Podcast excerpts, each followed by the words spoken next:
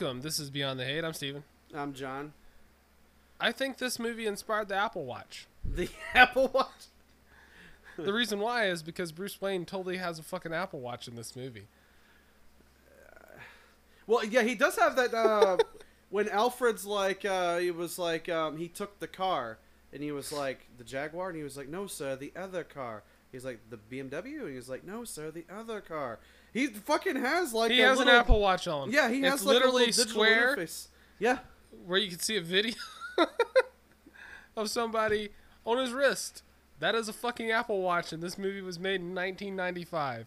yeah. you know, Steve Jobs was looking at this, and he was like, wait a minute, that's actually a good idea. Yeah, definitely. uh, th- this movie inspired a bunch of uh, different things, and this is the first Batman movie not directed by Tim Burton.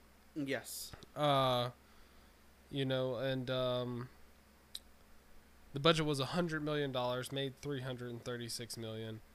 Uh, not bad, not bad for 1995. Nah. Well, and I think well, if you compare it to Batman Returns and the '89 Batman, did it do box office similar, or was this one was this Well, the- box well, the- The box office is probably similar, but the budget was way lower for Tim Burton. yeah. He he wasn't doing a hundred million dollars. He was doing like 40, 50 million dollars to make movies. so the overall profit was higher with Yeah, Burton. yeah.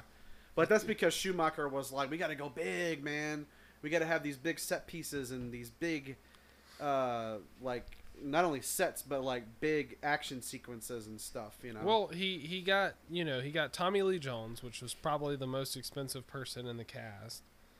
Uh, you know, except maybe Jim Carrey. yeah, Carrey in '95 would have commanded a pretty good salary Yeah, too. Carrey was But- one of the best actors in the movie. Nicole Kidman was a big up and comer from Australia. Uh, she was she was doing pretty good work back in those days, and Val Kilmer was Val fucking Kilmer. Right. Uh, Jim Morrison himself. yeah, I mean, and was, fucking Doc Holliday. I mean, he was coming off a bunch of great stuff, and he does great stuff in this movie. We was talking about this before off off screen. I think it would have been a better movie if it was just about the Riddler. Um, and and and which which is what Tim Burton was going to do. Make it Riddler. It was just going to be Riddler, and he was probably going to have Catwoman in it. Uh, oh, if they brought if they brought Pfeiffer back to be Catwoman, that would have been interesting. But whenever they're all like, "We're gonna have a huge budget and we want to do this and explosions and all this," Tim Burton was just kind of like, "I'm just gonna go work on something else." and then What like, did Tim Burton do in '95? that is a good question, but Would it uh, have been Nightmare Before Christmas? well, well, technically, technically, Tim Burton didn't direct Nightmare Before Christmas. No, he was just he just came up with the idea of Nightmare just- Before Christmas. Yeah, Uh, we did an episode on Nightmare Before Christmas. Yeah, you, it. yeah, you, you'll understand.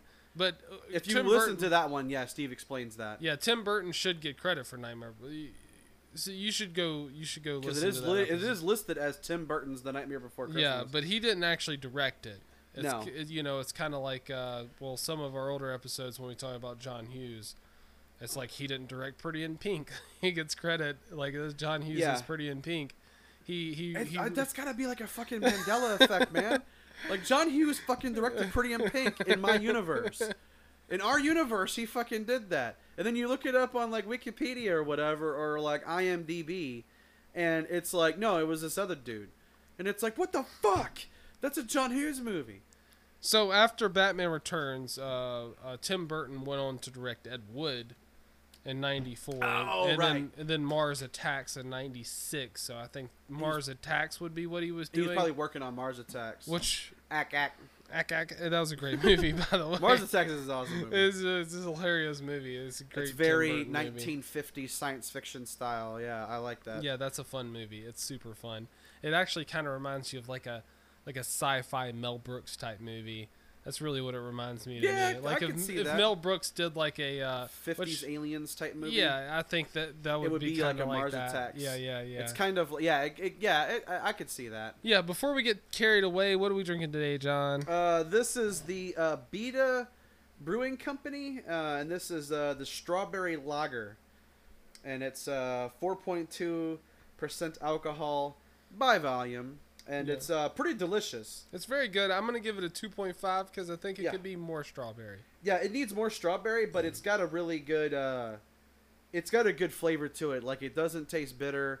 It's you know it, it the the strawberries there, but I feel like yeah, if they if it.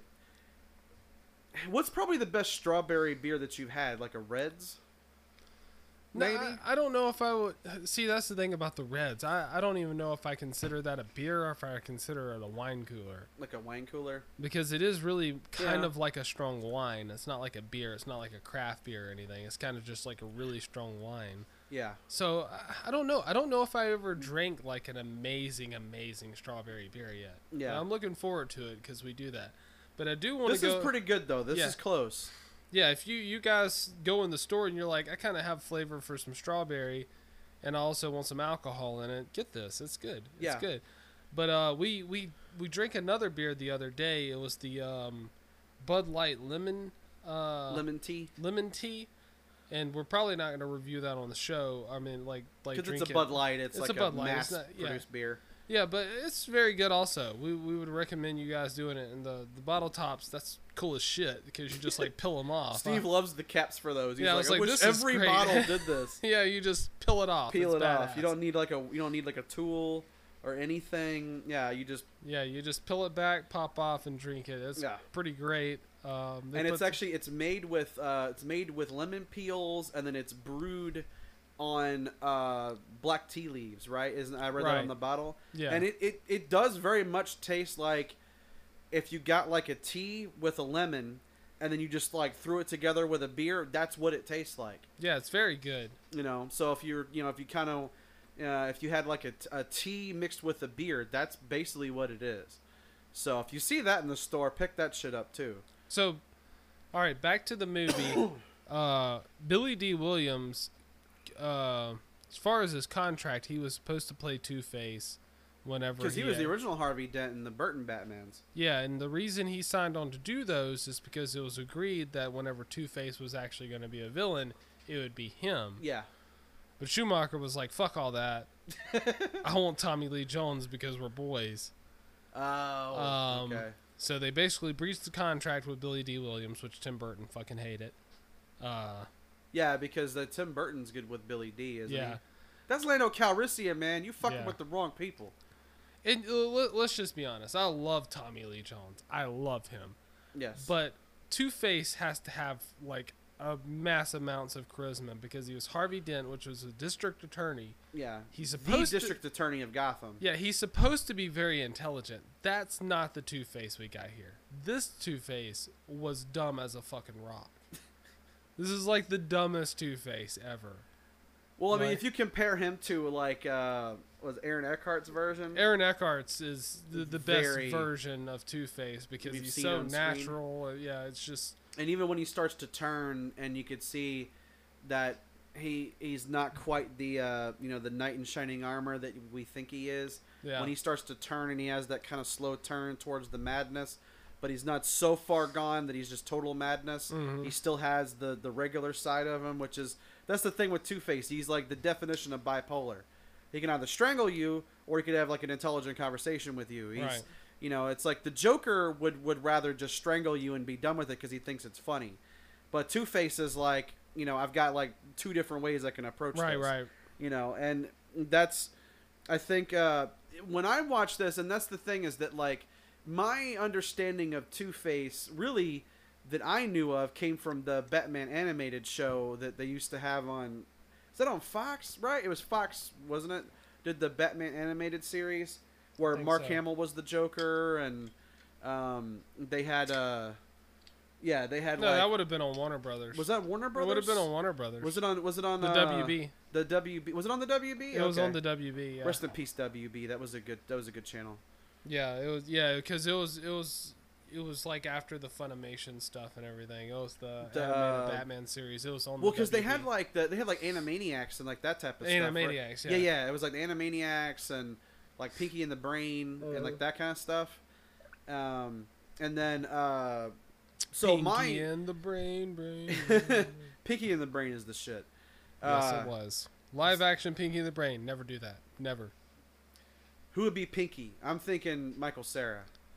That would be a good one. I, you know, you know, Who would be Brain though? you know, I like would. Anthony Hopkins. no, see, I, I I think of old school actors whenever I'm thinking of Pinky and the Brain because I'm like, uh, it's like Pinky. I was like, I keep thinking about the what, what's that dude named uh, John Tortorio? John Turturro. Yeah, John Turturro. I'm like, that would be a great As Pinky. Pinky? Oh yeah, yeah. What are we then- doing tonight, Brain? the same thing we do every night, Pinky. Try to take over the world. and, and then Brain. I, I mean, I You'd have to Ah. have because because Brain is supposed to be like a take on Orson Welles, right? yeah. Because they I- said that like the I don't know who it was that did the voice acting for Brain, but he's I, I remember them saying that like he he sort of tried to mimic Orson Welles. That he, Brain is supposed to sound like Orson Welles, like this, in, very intelligent with like kind of a pseudo accent, and it's like uh, you'd have to find somebody who's really good at being able to pull off that that kind of an accent, I guess, with Yeah. that every time air of sophistication. I, uh, when I when I thought about Brain, you know, even when I was a kid and stuff, I always thought about Wallace Shaw. Wallace Shawn. Yeah, because he looks like him. He Yeah, does he look like kinda looks like he him. looks like a damn mouse. Inconceivable. Uh, I had to look up his name. I knew I was thinking about. It. I was like, Yeah. the dude from The Princess Bride's always. I always get him and uh, Ron Howard's brother mixed up. Clint Howard. Howard. I always get him and Clint Howard mixed up because I'm always thinking I'm like, oh yeah, that's Ron Howard's brother, and I'm like, no, it's fucking Wallace Shawn. What am I? What am I thinking? Yeah. You know, it's like I always get those two confused. But Wallace Shawn, his brain would be fucking awesome. it would be amazing. If he could do the accent like Brain, fucking sign me yeah, up. Yeah, sign me up. We'll watch. that could be like a that could be like a DreamWorks movie. You know, they could do it like CG animated. like yeah, it Pinky would- it the would have to be like DreamWorks or like maybe a Pixar movie. Pixar movie. Yeah, if Pixar did it, they could they could knock that out of the park. I think DreamWorks could probably do. Or what's the one that does the the minions and stuff? That's uh, Illumination Entertainment or I whatever. think so. Yeah, yeah. Yeah, they do like Despicable Me and the Minions and stuff. Don't they do the Pets movie? Yes. The Secret World of Pets. I think so. That's Illumination. That might be Pixar. uh, Illumination Studio or whatever. I, I can't remember. Pictures. Yeah, they they had that. There's like several Everything great, I automatically think that's just Pixar Pixar. because they are the best at it. That's why Disney had to buy them. It's getting their ass kicked. yeah, Pixar. Disney's ha- collecting studios like the damn Infinity Stones. yeah, it's like Vince McMahon whenever he's collecting all the uh, wrestling Yeah. companies. Yeah, I'm gonna I'm gonna buy out George. You know, I'm gonna buy out uh, Smoky Mountain Wrestling. I'm gonna buy the AWA. Fuck competing, just buy it. Just buy it. That's what we do in Fire Pro Wrestling. Yeah. Well, we we just put, your ass out of business. Then we sign your wrestlers. Then we sign your wrestlers that we want. Yeah. um, that's how you get it, people to sign contracts. Just put their company out of business and sign them as a free agent. So it looks like you don't have Pro a tip. job anymore. Yeah. So hey, work for us. Here's a contract. Right. Um, but uh, but yeah, back to what my point was earlier. Uh, whenever I think of like Harvey Two Face, I always think of the cartoon version of Two Face that they did on the Batman animated show, which is fucking amazing. I don't even know how you would watch that anymore unless you could watch it on streaming somewhere. Like maybe it's on Hulu or something. I don't know. I don't know how you would watch the Batman animated show nowadays. It's probably on iTunes and stuff. I would imagine, but you know that was an awesome. Warner awesome Brothers show. sells all that shit somewhere. Yeah, so- they probably have like a box set of like the Batman animated Yeah. series with, you know, Mark Hamill as the Joker, and uh, that was also when they introduced Harley Quinn for the Joker. Yeah, Warner Brothers. Um, a lot of their money comes from animated Batman or DC stuff. Yeah. So, and they're amazing at that. They're they're um. Does Warner actually own DC, or is it just like a corporate partnership? it's a. I've always wondered about that. They don't own DC Comics. but it's like a, uh, it's like they, they have like a like a uh, contract that Warner Brothers produces movies and films and stuff yeah, for but DC. let's say anybody else wanted to make a movie that's uh, DC based, they would literally have to buy Warner Brothers to do it because right. Warner Brothers does everything DC. yeah, it's like no one. It's not. It's not like Disney having to buy rights from Fox and Sony and all this kind of stuff. DC is only Warner Brothers. right. Yeah. So you're not gonna be like, hey, you remember that DC movie Universal made? Nope, they never made that. Only Warner Brothers can make that shit. Mm, So yeah. that's one thing that's been kept close and tight. Only Warner Brothers. Warner Brothers might actually own DC now. I, don't- I, don't- I haven't looked that up in a while, but I know um, or maybe they have like the controlling I think they have the controlling um, stock or something. uh, TV and movie deals. So Maybe they that okay. Well, let me let's see. DC Comics. Wonder if it says on here. Uh. Uh. Let's see. But they're kind of like the NFL. They only like to deal with one person. trying to think. I just saw it on here. This is why we get mediocre Madden games now. Right. Uh, because only one company is allowed to make them. And anytime when you only have one company that can make anything for Yeah, 20 years. Said, uh, oh, damn it. I just saw it too. Uh, DC Comics Incorporated is an American comic book publisher, is the publishing unit of DC Entertainment, a subsidiary of Warner Brothers since 1967. So DC actually is, um, they are the the kids basically to Warner Brothers. That they actually. So yeah, you're There right. go. So since 1967, huh? Warner Brothers bought DC all the way back then. I guess so. That's crazy. Batman was created in 1939. Yeah. Uh, Well, they they created him. So yeah, DC started in 1934. yeah. So yeah, five years later is when they came out with Batman, and Batman was in Detective Comics, right? Yeah, he was actually in just at a, an appearance, kind Yeah. of a joke character, and then people loved it so much they started making Batman comic books. Yeah, the joke's on you motherfuckers because he's awesome. Where did they, where do they think he was a joke? Because it was a dude in a giant bat costume. Is that what they thought was Well, funny yeah, about it? I mean, yeah, he was a That's- guy in a big bat costume trying to solve crimes. Right. Because he wasn't like the super ninja then. That's mm, just Yeah. stuff that got made Oh, like him, like training later. with the League yeah, of Shadows. he was and- just kind of a, a guy that worked in the shadows, and he was solving crimes. ah. He'd literally go around like a detective. So in the original version of Batman, were his parents always killed, and that's why he became Batman, or did that not, get added in until later? well, that runs? was kind of. That's what they said his backstory was, but they didn't say his backstory until Bob Kane took over the Batman comic books, and started then- writing those. which was was still in like the 80s.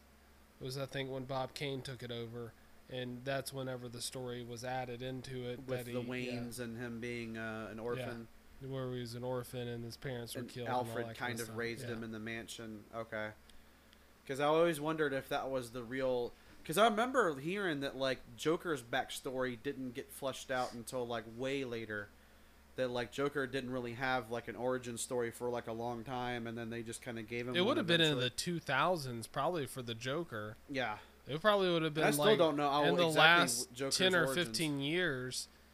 You know, probably in the Killing Joke actually. I mean, it because back in the day, he was just a mysterious character. All the villains were. They they none of the villains had backstories. Yeah, Like none of them. They were just villains. Yeah, And then whenever you got into the new form of writing, where everybody wanted to know backstory and actual content, then they started coming in with these, you know, better, you know, comic book writers like you know What David S. Goyer and you know people like that. Then they started, you know, like uh, Todd McFarlane Todd McFarlane and working um, on Spider Man and stuff. Yeah, yeah, um, uh, shit, the, the other guys, uh, the the dude that did T- Sin City, um, Frank Miller. Frank Miller and Yeah. stuff like that. He added a lot of dark shit to a bunch of comic books and And just then like, uh, canon. isn't that like when like Neil Gaiman and like those kind of guys, hmm Neil Neil Gaiman or whatever, when they started? Yeah, Yeah, comic books, you know, they they had to kind of evolve over time, and Marvel was a little ahead of ahead of things because like Captain America had a good backstory. Wolverine didn't. They kind of went back. They had like Wolverine, and they're like, oh, he's a popular character, and then they did like Wolverine Origins, yeah, and then they did the movies where the origins were kind of canon and stuff like that. So, you know, a lot of times you you just kind of had people say stuff in comic books, but you never had them like actually explore it in a storyline. hmm But then a lot of these new writers came in and they were like, "Hey, we want to explore that and give these people backstories." And you know, like I think a lot of success of what Batman is today is probably because of Bob Kane. yeah. You know, because he's credited for most of the Batman stuff. Yeah, because So- isn't he the one that came up with like the Batmobile and the gadgets, like Yeah. the, the utility belt and everything? and you know a, a lot of it was he he kind of uh you know wanted batman to kind of be like a um detective ninja james bond um Oh yeah, like the Bond movies and the Batman movies have a lot of similarities. yeah you know batman's a vigilante bond basically a vigilante He just happens to Uh, work for Her Majesty's government. some, sometimes yeah, uh, sometimes he does. Unless you uh, unless you fuck around with Felix Leiter and then he goes rogue and loses his license to kill. you But- shoot him off a bridge uh, um, yeah, but uh, but that was one of the things that I always thought was interesting was that you know like whenever like a new Bond is announced, it's almost like when they announce the new Batman. well yeah they're kind of very similar. Like they even kind of look the same. You could take somebody who played Bond and say that's the new Batman, and you're like, okay, that probably makes sense. Like if they had back in the day, let's just say in this weird like bizarro world, Pierce Brosnan was never James Bond, and he got casted to be Batman. He looks like Bruce Wayne because he's got the dark hair, he's got the you know like the kind of dad bod physique. the only He thing looks like a kind of guy that you could get to be you know Batman. the only thing about Pierce Brosnan is he can't do an American accent. He can't do an American accent. Yeah, not everybody from the UK can can just turn that off. Yeah, people people think like- that the U- UK actors are just instantly better than American actors because of their their ability to accent. I've never heard Pierce Brosnan do an American accent. I've seen him play an American in movies, but uses English he accent can't quite drop the accent. Yeah, or his Irish accent. I mean, yeah, uh, because uh, you know it's and it's okay. I mean, it's it's fine. I mean, that's not a big deal. But if you're playing Batman, it's like Arnold. Like Arnold can't drop his Austrian Yeah, accent. I mean, it, but it- Arnold's guess- not trying to play Batman. That's what. I'm saying. You play Yeah. Batman. He is a. He's, He's, an from an elitist family. That's actually the biggest thing about it. Yeah, So he'd speak proper American English. right. He wouldn't speak anything other than that. So you kind of have to nail that. Like Christian Bale is Welsh, and he had you know which Christian Bale's better at speaking American than he is fucking his own language. So he's one of those guys that's just it's it's just crazy how good he is at an American accent Yeah, when you hear him speak Welsh, you're like, wait, I thought he was an American. And it's like, because Yeah. you really never hear him use his actual accent in any movie he's ever in. yeah. Because he's never really ever like he's never really supposed to be like a Welsh character Yeah, even where if he he, actually can use his real even accent. if he's in a movie where he's playing like an English character, he doesn't use his he doesn't use his Welsh accent. He uses a different accent. He uses the English accent, yeah.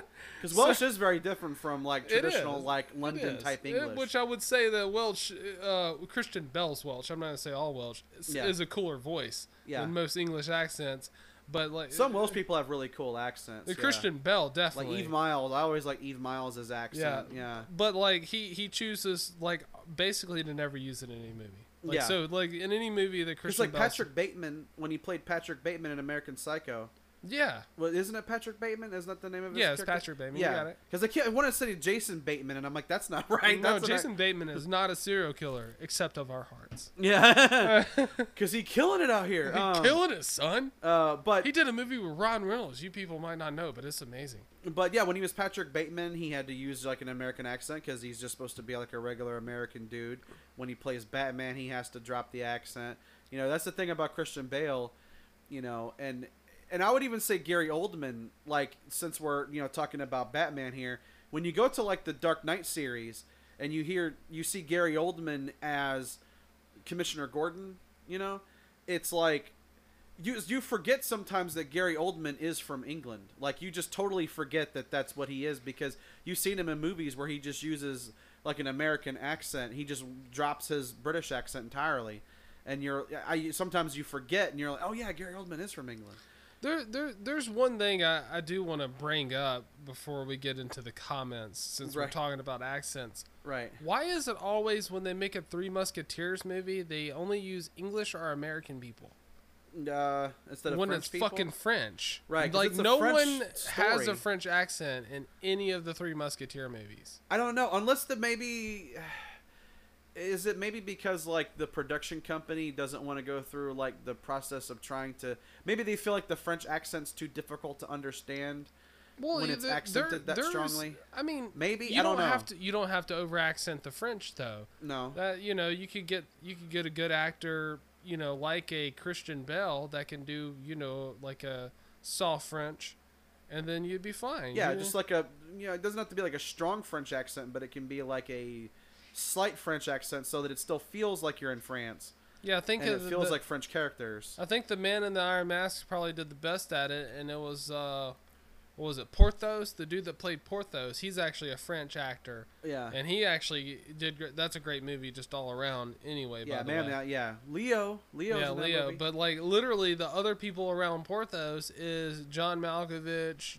Jeremy Irons, and uh, um, uh, fucking uh, Gabriel Byrnes. yeah, Gabriel Byrne, yeah. Yeah, and and uh, two of those guys are using an English accent, and John Malkovich is using like a basically just his regular voice. uh, could John Malkovich even do accents? I don't know. I don't know. Why what- would you have him change it? I, I think that would be my direction as a director. Why would you have him change that beautiful voice that he has? Yeah, Like, because Malkovich has a really good speaking. he has a great speaking voice, but he is playing a French character. They Right. all are, and the one actor, which was a French comedian dude, he's actually doing it, and he actually speaks French in the movie, Right. and he's the least known person in the movie. right. Yeah. like I don't know what his name is, I, I I don't have it in front of me, but yeah, I know. but I know I know he is. He's the he's the big guy. Yeah. You know. and uh, uh, you know it's uh, it's like you know like when they um when they were doing the casting for 300 and they um they asked uh Zack Snyder it's like well how did you think to to bring in somebody like um, Gerard Butler you know and like why do why do all the Spartans have that like Scottish type accent like Butler does and he was like well because he's like I ran it by Frank Miller and I'm like how are these guys supposed to talk because they're Spartans. You know, they're, it's a city state inside of, you know, the Greece, right? Greece, so, yeah. So you would think that they're supposed to have like a Greek accent, and he was like, well, he was like, he always sort of equated the Spartans to like the Scottish Highlanders and stuff like that. And he was like, for some reason, he was like that Scottish accent just sounded like it made sense for the Spartans, so they just kind of had everybody have like either like an English or like a Scottish accent because the one guy, uh, David Wenham, the guy who has the eye patch that's like telling the other Spartans It's about amazing, uh, amazing. you know, he has an awesome voice too. Since we're talking about that, but um, you know, he has like a very like heavy kind of English accent. It's very distinct. And then when you hear Gerard Butler in the movie, it's like Gerard's using his like just kind of regular Scottish accent for the most part as Leonidas. You know, but I think Frank Miller was probably also inspired by Braveheart to write 300. yeah, uh, yeah, you could sense that. Yeah, eh, and that's that's not a bad thing to be inspired by. No, Braveheart's a fucking epic. Um, regardless of what you feel about Mel Gibson, he made a masterpiece there. yeah. Um, so let's get in the comments. So, so we were talking about masterpieces. Uh, this movie's a fucking masterpiece. I'm just gonna say that right now. okay. um, no, the thing about this movie is that like, this was one of those movies that like I've watched this movie more than the '89 Batman and Batman Returns like combined twice. So, and I think the reason why is because when I was a kid, because I, Drew Barrymore's in this fucking movie. She's in Oh, as Sugar? fucking movie. Oh yes, as sugar, yes. I would fuck sugar and spice at the same time. You know, like uh, Two Faces, uh, little his two little little girls, his concubines. Um, I don't know what the hell are those. They're like, are they girlfriends? What are they? What are those two supposed to be? I don't know. Are they kind of Today's day and age, they'd be called problematic as fuck. like they would be called therapy sessions. yeah. Um, but uh, but uh, like when I was a kid though, like I remember I had the VHS of Batman Forever, and I watched the shit out of this movie. Like when I was a kid, because I would watch it continuously.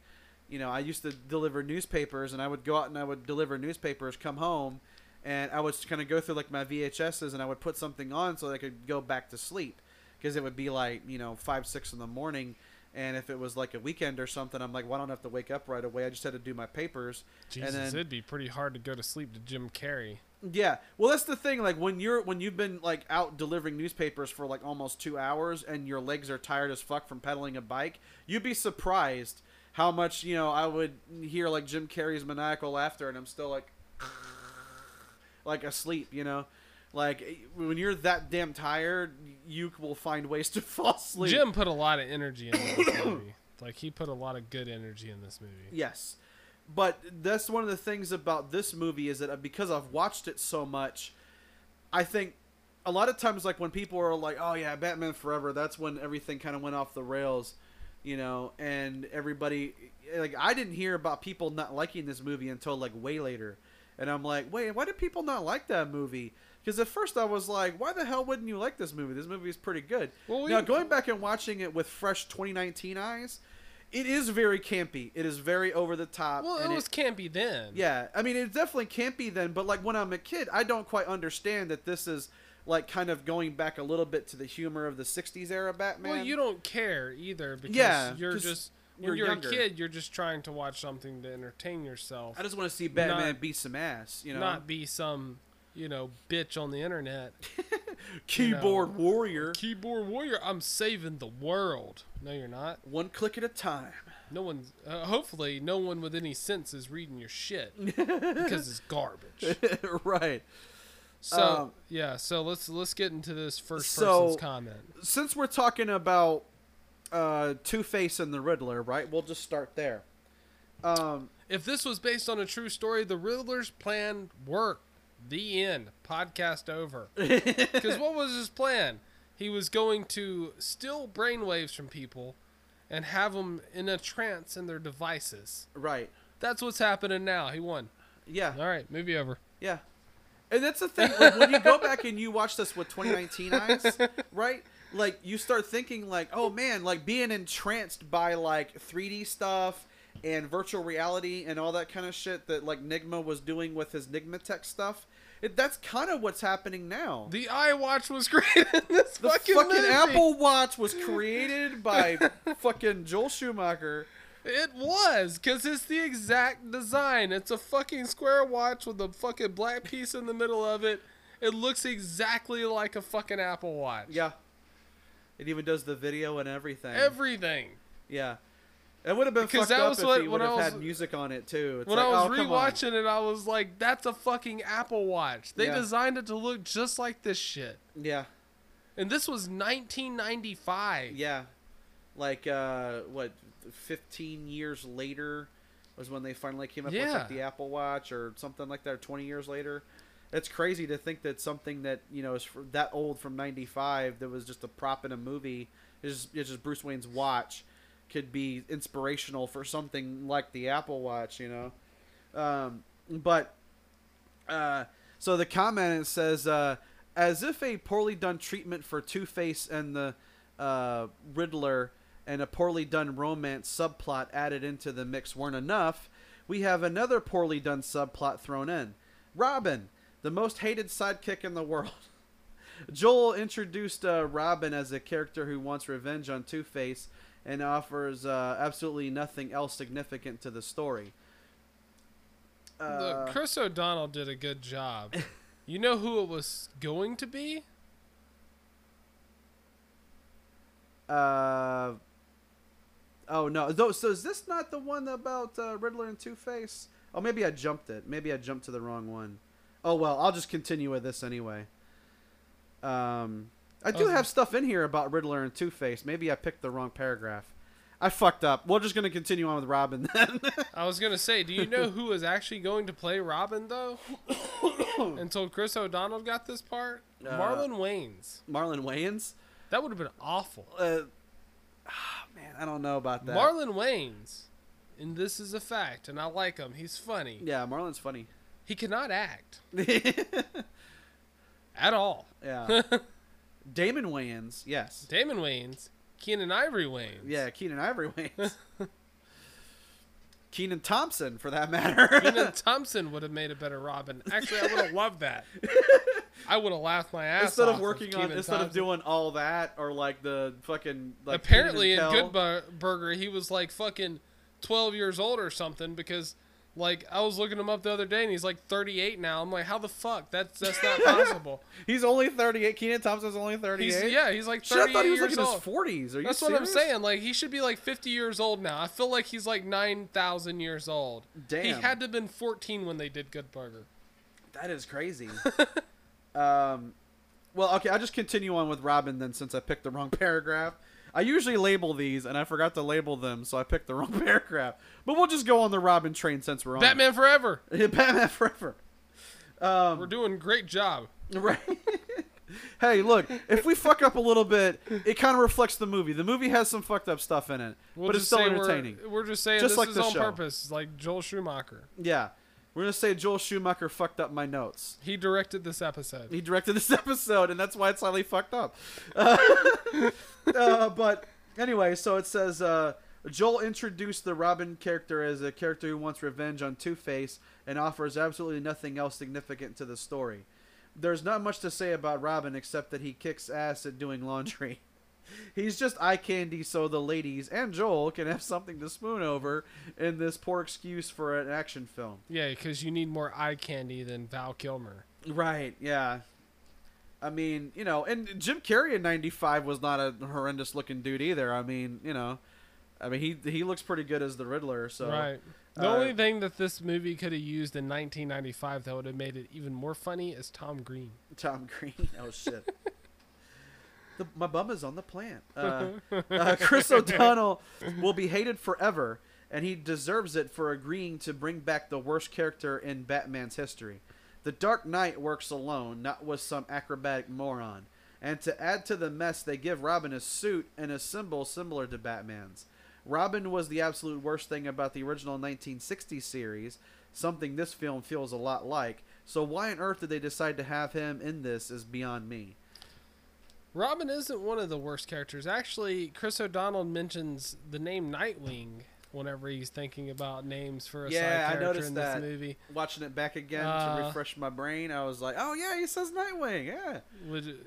In the the outfit that they that he actually uses kind of is um, one of the later Robins, not the but it was the design of Tim Burton. It's kind of like the um, Jason Todd version of the Robin outfit. Right, which is Um, like the um the Flying Graysons Yeah. take with like the the red and green, you know. Right, right, right. So, so uh, yeah, I mean, Robin is a hard character to pull off, but Chris O'Donnell, I think he did a pretty good job. I mean, uh, you think worse of him in the second movie, but none of that is anybody's fault, but That- the directors. Batman and Robin is just it's a very it, it's a I don't know. That movie is hard to It's like if you give a perv- watch. If you give a perv a chance to direct a bunch of really attractive people, like they're like, I've got to do a bunch of close-ups of their chest and asses. Right. And that's that's is that Batman and Robin. is that what is that why Schumacher has like all these shots of like the the abs of the suit and the, the ass cheeks? I think so and- because he's kind of a perv. Is he so? Is he just like? I didn't. So is Schumacher is Schumacher gay? I, I don't know. I have never. Who knows? Because he does like close up a lot in Alicia Silverstone's ass and like. Yeah. Which I mean, hey, I can't fault you for that. It's I mean, she has ass. she has a great ass, but that doesn't mean that is her, that's what That's Batgirl America's is. ass. yeah, I mean that's not what Batgirl is though. She's not. She's supposed to be like super intelligent and yeah. she's supposed to actually contribute, and none of that shit happens. Because isn't one of the versions of Batgirl? It's like uh, it's Barbara Gordon. It's like uh, Commissioner Gordon's yeah, daughter. yeah, yeah, yeah. This one they just had it where. Well, Alicia Silverstone's version. Which one is she supposed to be of the Batgirls? They just made that shit up because she's supposed to be like Alfred's, like It's Alfred's niece, isn't she? something like that. Yeah. Yeah. Which doesn't make any sense because Alfred's like 90 and she's like 19 years old or Right. something. And also, he's from England, and she has no English accent, so it's like, but she's but she came from England to to be with. Yeah, they, Bruce d- they don't care about any of that shit. They're like, fuck all that noise. Who cares? We got we got Arnold and Uma in this movie. We're good. We're good. We got it's like box Two office Face being a DA and he has had no clue about laws or right. anything. But like on the, since we're on the Robin train here first, I think the thing about Robin, I think the reason why people there's always people that are gonna hate on Robin as a character because even like uh, was it Burt Ward's version uh, back in the '60s? People hated that version too because he was so corny. Eminem's the best Robin. Oh, definitely, yeah. With uh, Dre as With Batman, Dre as yeah. Batman, that's the best That's Robin. the without me, uh, without me video. That's the best version of Batman and Robin.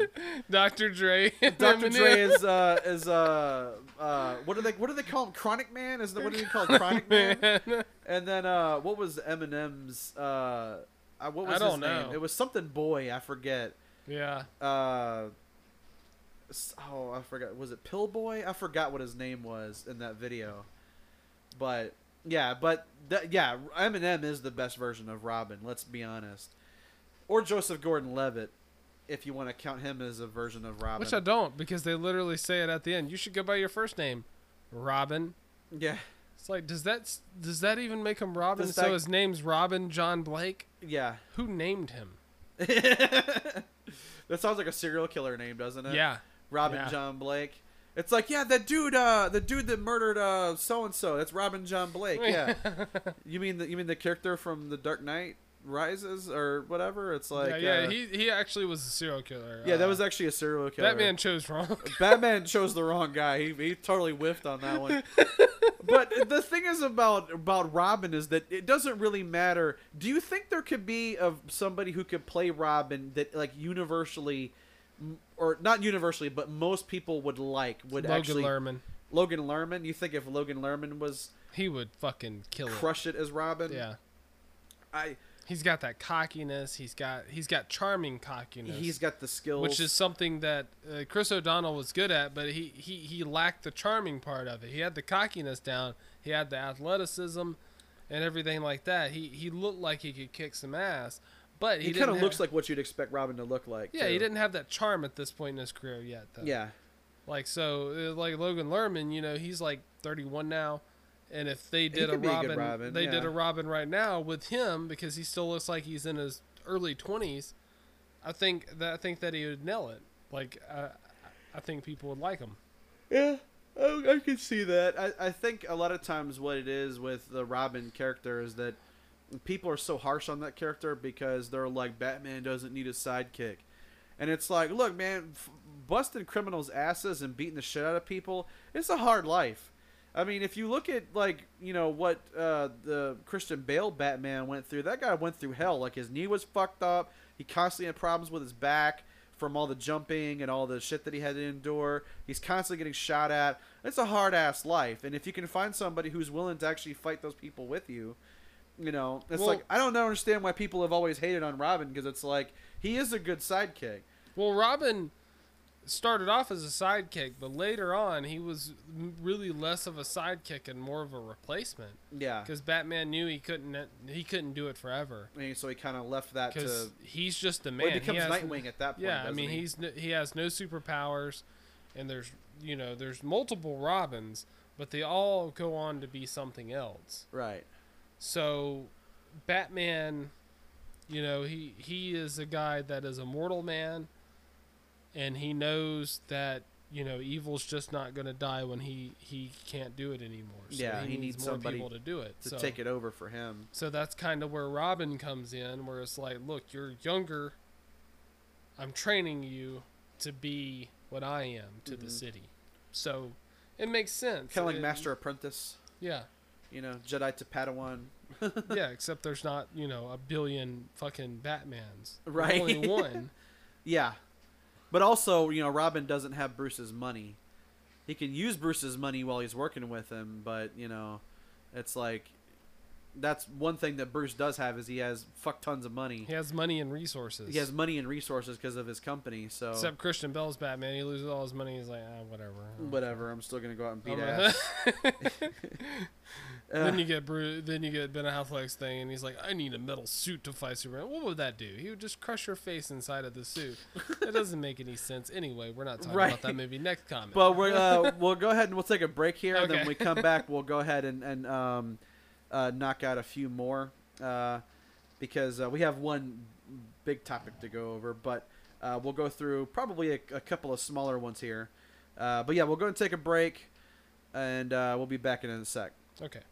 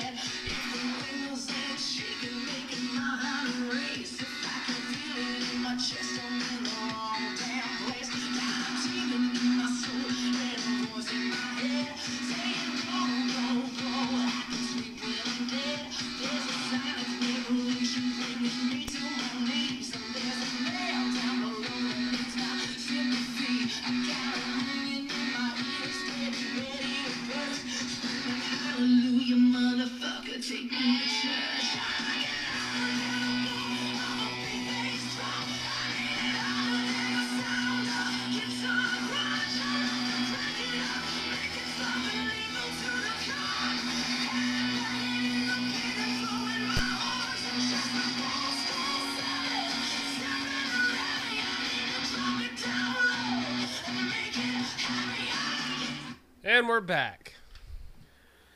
Okay, so And that's because Batman is metal. Uh, he's dark as fuck. it's dark as fuck. That was Wow. Halestorm. I like it heavy. If you guys want to know what the band and the song was, yeah, I was wondering because I'm like, I don't think I've heard that Halestorm before. I listened to a lot of Halestorm. I find some gems that aren't played on the radio a lot of times because Yeah. their whole albums are great. Yeah, Lzzy Hale, the whole band, great songwriters. Anyway, let's and in case to you're into pirate metal, there's also a band called Alestorm, which is fucking amazing. Because if there's anything we can, if if there's two things in the universe that go really fucking well together, it's pirates and metal music. Yep. But L is disgusting. Don't drink that. The other stuff's great. yeah. kind of makes you wonder why they didn't call it like Rum Storm, but I guess it was a take on Hailstorm. They're just like, well, no, we're Alestorm without Yeah. the H, you know, because it's supposed to be like beer. It's about beer. Yeah, L is bad. It's not good. Drink lager. No, Yeah. that's what we're drinking right now. Don't be a Viking. Vikings drunk some bad shit. That's why they barely made it to 30. And that PSA was brought to you by Steven. uh, uh, so, I found the paragraph about Riddler and Two Face. Well, it seems like we need a Batman to find yeah, the exactly. fuck the paragraph was. Yeah. Um. So, yeah, this uh, th- this one particular guy, he he had uh, this is kind of a rant here, so just buckle in and, and prepare yourself. so it says uh, Joel Schumacher, in the tradition of Burton's previous Batman films, decided to use two villains at once, uh, the Riddler and Two Face. Personally, I wonder why the director would want to use two villains when he can't get one character right. Jim Carrey is okay at first as the Riddler, but then descends into OTT syndrome, as does Tommy Lee uh, Jones as Two Face. Both become laughable and moronic as they try to outdo each other in overacting. They fall into caricatures after a while, and the strange homoerotic tension between them only adds to the farce. In previous bands, when I read that, I was like, homoerotic. I was like, really? Like, why does everybody want to make two guys on screen automatically gay? Like, what is it with the? What is it with? It's like people? Tommy Lee Jones and Jim Carrey wanna fuck. Fuck.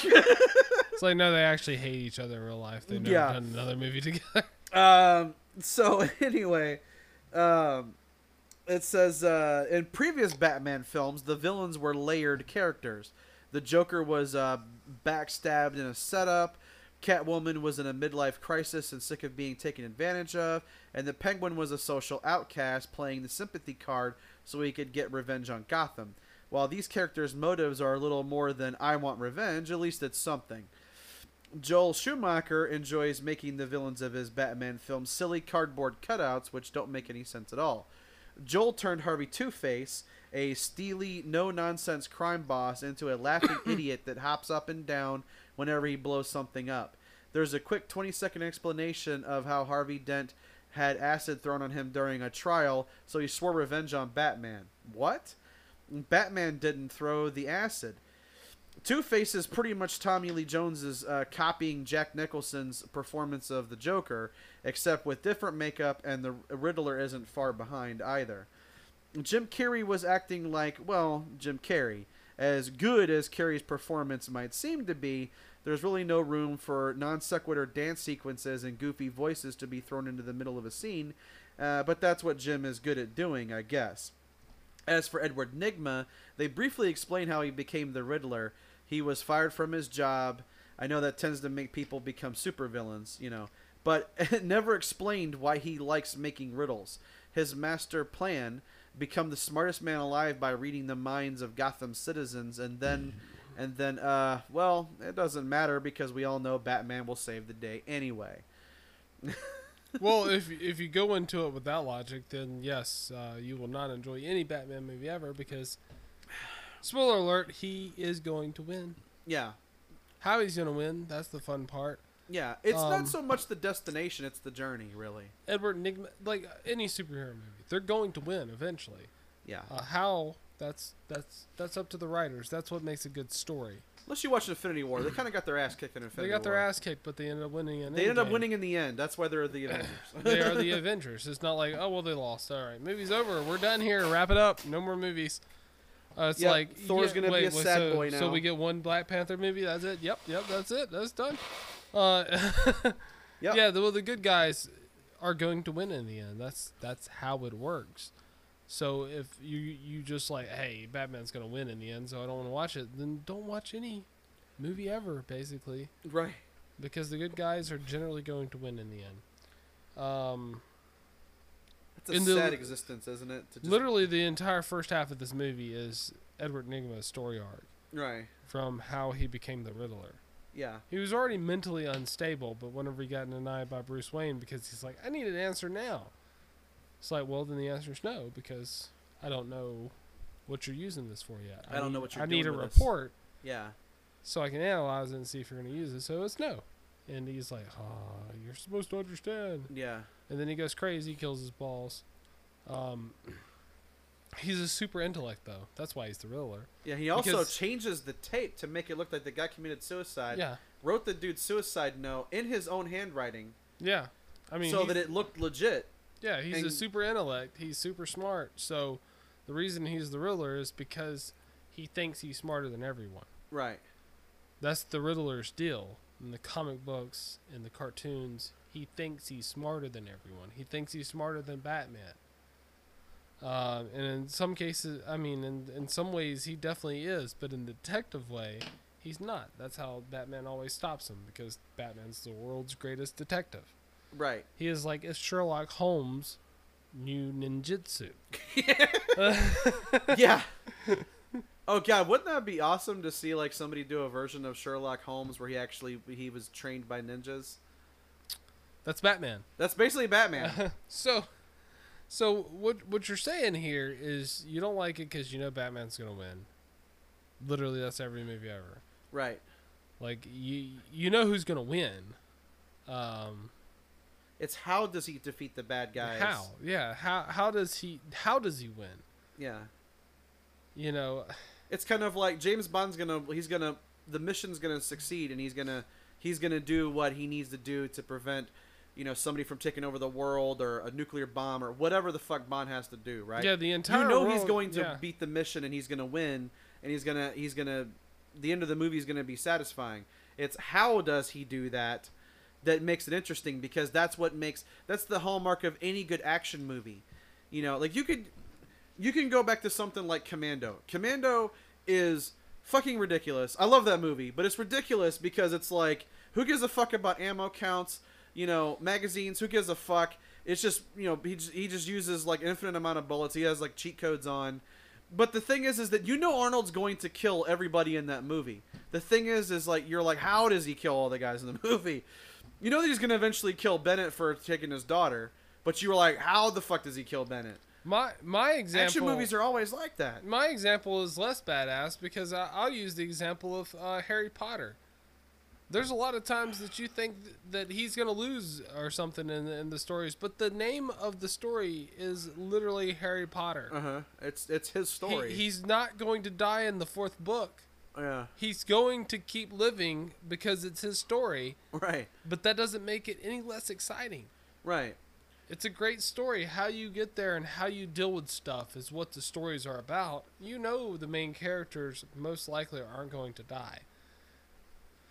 Yeah. So, you know, I mean, It's the same thing with the Lord of the Rings. Those books have existed for decades. Everybody knows that eventually the ring is destroyed in Mount Doom. It's how do we get to Mount Doom? What happens along the journey Yeah. that makes the movies great? yeah, and you get the you're you're supposed to be suspended in disbelief. Right. That's that's how movies are supposed to work. You're not supposed to be like, "Oh, well, it's Batman. Batman's to win." You, you probably hate most movies if you watch it that way. It's like, oh, we're, when Harry met Sally, it's like, oh, well, that that that wouldn't happen. Those two wouldn't get together right there. It's like, yeah, you're you're kind of missing the point of this movie. Yeah, of course, Billy Crystal and Sally Field. That doesn't make any fucking sense at all. Uh, but it's a it's a great movie and it's a great journey. I mean, I, I just used a rom com example, Yeah. but that's probably Or like You know- Adam Sandler and um, Kate Beckinsale and Click. yeah. And Click, They don't look like they belong I- together either. I uh, used the when Harry met Sally thing because it's kind of like, even if you don't like rom coms, that's probably the greatest rom com of all time, I guess. it's yeah, it's um, one of them. Yeah. Yeah. Um. I always like You Got Mail, but that's just me. Well, anything with Tom Hanks Tom and Meg Hanks is- Ryan in it, they had amazing chemistry. Yeah, that's like Um, cheat codes to make a good movie. It's like we'll just get We'll Meg just Ryan get- and Tom Hanks. Yeah. There we go. Or just like we'll just get Tom Hanks. Right. Tom Hanks is basically cheat codes for making a good movie It's, it's, like, like, well, I don't fuck, it's gonna make I don't know money. what direction to go in this movie. It's like why don't we just get Tom Hanks? Yeah, It's like that's a good idea. that's a good idea. That's a Let's really just- fucking good idea. Let's idea. just get Tom Hanks to do this. we don't know what the fuck we're doing. it's like what what are you gonna get the online comments? Is like you know what? Fuck Tom Hanks. They'd be like, yeah, dude, you should like kill yourself or something. You need to fucking go away, man. That's yeah, like terrible. even online trolls would be like, dude, come on. Come on, man. no one's It's on Tom your side Hanks. here. yeah, it's like nobody wants that negativity here. Get the fuck out of this. But I I think the thing about like the villains, because a lot of people said that like, why did they make it two villains? They already did that when they had Batwoman and Penguin, or uh, Catwoman and Penguin, and then they're like, well, now they do it again with you know Riddler and Two Face, and it's like to a degree, it, it I, I could see where people feel like it's it's just too much going on. That Well, maybe they should have focused on just Harvey. anything, you need more villains. Right. Let's throw Venom in there too. Sandman, uh, the, the Goblin. Let's let's Yeah. throw everything. Sandman. Let's throw all this shit up in there. Let's just make a giant fucking villain gumbo of just everything mixed together. Let's you have know? Rhino. Let's have uh, Venom. Let's have let's put Carnage in there. It's like that makes no sense. Right. but okay, no Carnage. Then. yeah, I just think that like, as far as like people complaining about Tommy Lee Jones that they feel like he's he's sort of he's, he's trying to rip off Jack Nicholson's Joker. No, I see none of that in this. Uh, it, wa- because people complained about that. That was a constant recurring thing where people were like, he's just ripping off Nicholson's Joker. He's trying to copy Jack Nicholson. He's doing his own version of the Joker. and I'm like, his the Nicholson version of the Joker. People always have their opinions about like their favorite version of Joker because some people to this day still love Jack Nicholson and did an amazing job as Joker. No shade against Jack Nicholson because he's the OG. He's like the first one that did it but there's plenty of like we both love Heath Ledger's version of That's Joker. that's our favorite version. because But that's from our say, generation. If you're comparing Tommy Lee Jones's Two Face to Jack Nicholson's Joker, you have no clue what acting is, because, I mean, th- that's not even on the same level, because Jack Nicholson's Joker was, um, something that he kind of dug up out of scratch and made it himself, and then Tommy Lee Jones was doing his best to display two personalities of two, two faces of the same coin. right. Um, the maniacal crazy side and then the reserved normal side. And then I was thinking he got a little ridiculous with it. And then John was saying he probably just overacted it. And yeah, I think that's more more the case. He just kind of overacted. He probably Um, went. It was kind of like Schumacher's like, okay, well, we want Two Face to be like maniacal in this scene, and it's like the the intro scene where they're doing the uh the the uh, bank heist, right? And they have um the vault is rigged with the acid and all that kind of stuff. And I always like I use that line. And he was like, "Let's start this party with a bang," and then you know they blow the wall out and stuff because they're gonna drag the vault out of it with the helicopter, and it's like, uh, I think that scene, like when they were doing the bank vault thing, they're probably like, okay, well, Two Face, this whole thing is that like, part of him is like this maniacal, crazy criminal dude, and then the other half of him is his normal side from when he was a DA, and he was trying to put criminals behind bars. Which he doesn't then- show that very often. He doesn't show that very often in this particular case because it's like I think Tommy Lee Jones, knowing that he's got to go up against the fucking crazy energy of Jim Carrey's, like, well, I got to ratchet this shit up because That's what I think happened. He's think like, I he- just got to go fucking crazy with it because Carrey's gonna be crazy. I've got to like match his crazy or try to be more crazy than him. which you can't. And, and that's the thing, like when you go back and you watch this now, you're like, okay, he definitely feels like he's trying to one up Carrey's version of the Riddler. You just can't. and it's like th- Jim Carrey, like Jim he's, Carrey's look natural. You look like you're just trying to. You're just trying to like. you're forcing it Yeah. because we know Tommy Lee Jones is not that animated when he when he acts. You know who'd make a great Two Face? This is just a thought. I'm sorry to break up the conversation. John Hamm. John, John Hamm would make an Oh, amazing John Hamm. John Hamm for Batman. Um, uh, It's gonna be Robert Pattinson. yeah, like when you texted me that, I was like, "Oh, really?" And I'm like, "Well, I mean, he's he's like far enough removed from Twilight now that maybe people will give him a chance." Twilight was literally the worst movie he's ever done. Ever Yeah. watched Water for Elephants or anything like that? He can I know he's a pretty good actor. He, He just goes super dark. Water for Elephants he did with Christoph Waltz and Reese Witherspoon. He was amazing in that. I remember watching that. And uh, I was telling our friend AJ about it. He was like, Yeah, people are making fun of us for Twilight. I was like, No, dude, go watch a couple of these movies. Because he basically, since Twilight, he's been do- doing like indie films, like independent films. just so that he wasn't going to be like in this big public. Yeah. yeah, because he didn't want to do big budget films anymore and apparently that's what DC's going for. They're going for these guys that like to do these low budget like gritty like nominate cast movies. That's why they got Joaquin Phoenix to do the Joker movie and they're getting Robert Pattinson to do the Batman movie with Matt Reeves. Is that why they got uh, Ruby Rose to do the Batwoman series? I don't She's know, Kind of that- under the radar a little bit like that. I don't know because I, I thought I thought she was kind of in like main production movies, and then the trailer because I watched the trailer. I like CW shows because like Arrow and all that stuff, and I watched the trailer and I was like, oh my god, they're trying to go heavy on agenda in this, and I think it's gonna ruin the the show It's uh, well, we'll see. because like literally that's what people were saying because they're like. You know, because she even makes a comment, even though she's taking over for Batman, in the show she was like i don't want a man to take credit for something a woman's done and people are like what is she talking about she's literally taking over for batman Right, you are. I mean, that's not him taking credit for you you're trying to take credit for yeah. but you're just saying it like you should get more credit like it, it, the show may be good maybe it's just bad trailer but Yeah.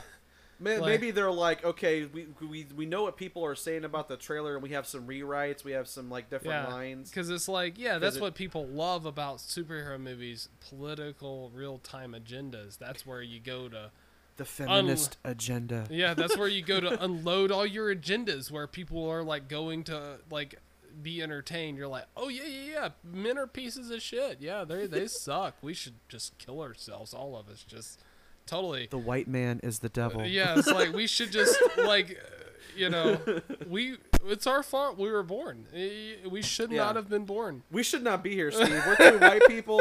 We're two white dudes. We have no It's- way of being able to talk about feminism, right? It's like thank you for making me feel like shit for doing absolutely nothing to anyone. right? Yeah, we Just- actually stick up more for women than like probably a lot of people in ju- podcasts ju- do. just because uh, people of uh, you know historic you know events have been just god awful that means i should have to pay the price for everything right? yeah, that's fair. Uh, let's just be pieces of shit. Let's Right. You know, and I, I like Ru- Ruby Rose, and, and that none of that's her call. but it's just like, can can you keep It kinda hits you right in the face, doesn't it? agendas out of our comic book characters? I mean, if you want to introduce something as part of a story, that's one thing. But to have it where like the first thing you see from the character is like this really heavy-handed feminist agenda, it's like, is that really the tone we need for a Batwoman like series? And do you have to say it? Like th- that's kind of my problem with it. It's you like have the to say- tone is that she's like Can't you just disgusted that you know Yeah, like like Batman was her cousin, and he left. Like they literally framed it as like he just said "fuck Gotham" and left, which Batman would never do right if we know anything about the character. And then she takes over the mantle, and she was like, "Well, let's redesign the suit so you know it can like fit boobs in it, I guess." and it's like, yeah, well, I don't want to. It's like, oh, why? Why do you want to do that to the suit? Well, I don't want a man to take credit for what something a woman does. It's like, oh, so you, okay, so you don't want people to think you're Batman, so But I yet- have to add a boob feature to the suit right so they know that, you're, that a, you're woman. a woman. It's like okay, I don't think I don't think that's progressive at all. I, Mm. I just I don't think you should have to mention that in the show. yeah. The Just fact that you mention it, it's like you're trying to draw attention to it that doesn't need to be there. We get it. You're a strong character. It's like it'd be like Supergirl. It'd be like like the first trailer for Supergirl would be like, well, Superman's a piece of shit. I am Supergirl, and it'd be like, yeah, I'm not gonna watch this show. It's like you just sort of call Superman an asshole. I don't really want to watch this. Yeah, I wanna I already it. don't like you. you know. It's like you Yeah. kind of you kind of burying your profits right at the beginning Yeah, there, you- aren't you- you? You, gotta ease people into it. well, you, Make people want to tune in and see your any story. type of negative, like just initial uh, negativity is just like, oh, well, this is gonna be really negative. yeah. So I don't want to watch this because they're just gonna be like, every episode's gonna be like, is Batgirl gonna lose? Well, not to a man, she's not. No. She's gonna punch him right in the dick. I ripped your dick off for peace. right. Like- and some people do deserve to have the dicks ripped off. I'm not against that. Just, just uh, Keep it out of our Batman stuff. you keep know? it out of our comic books. And if you do put it in our comic books, like, do you remember when songs used to be great and subtle, and you had to think about songs? Yeah. This is one example that I have. Instead where, of like ass, ass, ass, like ass, ass. no literally one of my one of my um um biggest examples of this is like um you know like that that song is like black old sun won't you come yeah. why that's a song about heroin Yeah. like a heroin addiction now recent music there's literally a song called heroin where Yeah. they say heroin like 18 times in the song. And it's like so you couldn't like write any lyrics where you could be like relatable to other things other than a drug addiction. Right. like literally if you if you listen to some of the other songs in the 90s you'll be sitting there like oh this might be a love song. This might be a this song. This might be a that song. And then maybe you find out that it's about this and then you're like well i, st- I still want to think it's about this because this is what it means to me. Yeah. that's what those songs back in the day you could do with. Now you're just like you know you like literally you just like listen to a song and it's like i want to fuck you. And it's like I, I used to remember like some 90s songs where they're like s- saying a bunch of stuff and then you're just kind of like wait wait a wait a second. What what was that? And then you're like oh yeah yeah this whole song's about fucking. And you're like oh oh okay yeah okay i get it now yeah Yeah. yeah you know you have to think about it now it's just like bounce that ass up on this dick well, it's like um, it's like when you go back and you listen to something like like Tool sober, Mm-hmm. you know, and it's like you know, waiting like a stocking butler, I will chew you up and leave. You know, like it, it, the the lyrics, like especially in Tool. Maynard's not just going to come straight out and tell you what he's talking about in Yeah. a lot of cases. Uh, It's layers upon Tool, layers. If, if Tool was a modern day band that just came out, he would literally be saying like, you know, I'm doing a lot of heroin. I'm Yeah. getting fucked up and drunk. It's like Yeah. this song sounds like garbage. right. It's like this. It's what like is this song about? This subtlety, yeah, you know, it's like uh, uh, because there's, isn't there even like a, a Tool song where he was like, "What became of subtlety?" Isn't that like a line from a yeah, song? like, it is. It is kind of like the Smashing Pumpkins songs. Like literally, I've sent some. Uh, I, I asked my brother, which is the Smashing Pumpkins expert. I was like, "What the fuck is this song about?" And he was like, "I don't know." yeah, Billy doesn't tell anybody. He doesn't what- tell anybody. He never tells anybody what anything's about. Like like like uh, some stuff you can figure it out, but you might only be figuring out for yourself. It will be like, no, actually, this song's about this, this, and this. No, no, no. He doesn't. He doesn't care. Yeah. Well, because sometimes the mystery is the better part of it. It right? is like stop being so like blunt with stuff. Like actually write lyrics Yeah. and just don't be like, yeah, what am I'm gonna write today. Uh, let's see. My production company said I had to write 12 songs. Let's write it all about ass. yeah, because there's like, uh, like remember when that that dude uh, Desiigner came out and he had that panda song, and he mumbles through ninety percent of the song, and then he stops and he goes panda, panda, panda, panda, panda. That's literally what the fuck that song's about. I remember hearing that in the car for the first time, and I'm like, what the fuck does he say through ninety percent of it? Because he mumbles his whole way through his lyrics, and then he just goes panda, panda, panda, panda, and it's like, what the fuck is that? Well, I think if we proved anything right now, that it, music sucks now. Yeah. Uh, Oh man! Okay, next this movie came from the '90s. Maybe we should go back there. So, um, we talked about the Riddler and we talked about Two Face.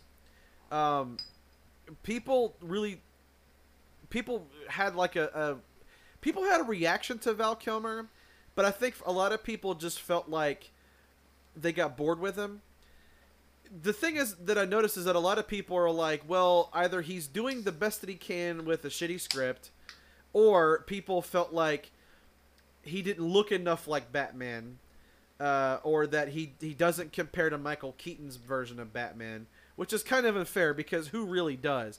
Keaton's Batman is kind of just its own thing, just like Christian Bale's Batman is his version.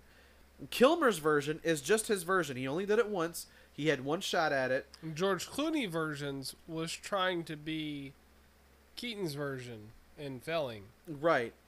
Because you I could tell he that he's trying like to that. go I- back to the Michael I think Keaton he was style. directed to try to be like that, but it was bad because George Clooney can't be Michael Keaton no more than anybody, any other good actor can be like anybody. George Clooney's performance in Batman and Robin wasn't even his fault. No, it's just the script he was given. Because we all know that Clooney can act. Yeah, it's not I like mean, oh George Clooney's garbage. It's like no, he's not. I'll punch you horrible. in the fucking face. Right. George Every Clooney one- is fucking amazing. Everyone in Batman and Robin is a fucking amazing actor. yeah, you're talking about Arnold, Uma Thurman, Clooney. I mean, even Chris O'Donnell. He's a good actor now that he's had He does that show with uh, LL Cool J. The was it um is it, Is it CSI Miami? LA or is I it Miami? It, Miami. it might be LA. I It don't might- fucking I think know. it's like CSI LA or something it like LA? that. I think it's LA. If I remember, I don't know. I don't really watch any of that stuff. I was gonna say, do we care? I, I don't know. We're not gonna even Google it. Nope. That's- nope. Uh, But he's in- I'm gonna he's in say that- he's in Miami, that and he's gonna say LA. It's one of those sunny places. yeah, one of those places where it's like really nice. Um, but, uh, but yeah, you just look at that. You look at that cast, and it's like, and then you got Alicia Silverstone as Batgirl, and I love Alicia. Silverstone. And Alicia Silverstone. Silverstone's awesome, especially in um, the late '90s. You know, Yeah. uh, when they made that movie. That was what '98 when they made Batman and Robin. Was it '98 or was it '97? It was '97. '97. It was Okay. two years after this. two years movie. after Batman Forever. Okay, so, uh, but I'll, I'll I'll get into it so you can see what people thought about Kilmer. For starters, Val Kilmer. Why? That's literally the first sentence. Why? Why Val Kilmer? it's like Val Kilmer. Why? That you can say that for damn near anything. You could be like, um, you know, jelly filled donuts. Why? you can do that for anything, right? Um, it says, uh, terrible feminine jaw and lips, no mystery or darkness whatsoever. Michael Keaton and Christian Bale wipe the floor with him. He has no charisma and is totally miscast as Batman. Uh, Val Kilmer was absolutely horrible in this role as Bruce Wayne, too, going through each scene like he had better things to do. Kilmer is a robot as Bruce and as Batman. Some lines almost sound as if they can't even get out because he is just so incredibly rigid. Uh, guess what they have on the uh, bat suits? Nipples.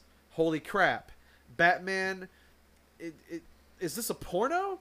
As as uh, what one guy uh, said on eFilm Critic, if they wanted nipples, Showgirls was playing. Indeed. Uh, Nipples wasn't his fault. That's not That's Val not like- call. Yeah, it's like you're gonna say like seriously nipples on the bat suit. What's the? If Val Kilmer's like that's not my decision. That's the fucking production It's team not that like Val Kilmer costume. gets to design his costume. Somebody was like, "These, these, this bat suit needs some nips."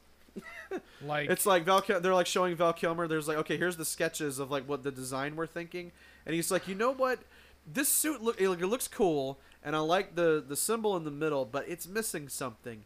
It needs it needs nipples so that it looks like a man's chest. It looks manly. Look, you get to see. like, I'm pretty sure that wasn't Val Kilmer's call because you get to see Val Kilmer shirtless in this movie, Right. and you know, that's whenever he was still in great shape in this. Yeah. You know, he he, he looked great. And everything, so there was no purpose of trying to sexualize Batman except No. the story between him and Nicole Kidman's character. Right. But that still shouldn't have made like Batman's bat suit sexy. Like she should have been like kind of involved with him because he's a fucking superhero. Right. Um And we'll get into a little bit of some chase stuff here. That's that's a smaller comment. but what I will say is I think Val Kilmer played Bruce Wayne better than almost anybody. Like uh, Michael I like his version of Bruce when he's not in the suit. Michael Yeah. Keaton, uh, Michael Keaton's version in the first Batman movie of Bruce Wayne is probably I don't know if anybody can touch that. Like in the the first Batman movie, whenever Michael Keaton's in the you know his house with the museum in it and stuff, and he's being kind of his version of what Bruce Wayne is. That's just really hard to You want to get nuts? Let's get nuts. let's nuts. get nuts. You know, that's just really really hard to get at that level of uh, what Michael Keaton was doing. He was he was totally 100% into that role. Yeah, Christian Bale was a pretty good Bruce Wayne, but like the Christian Bale stuff, like he was just he was amazing as Batman.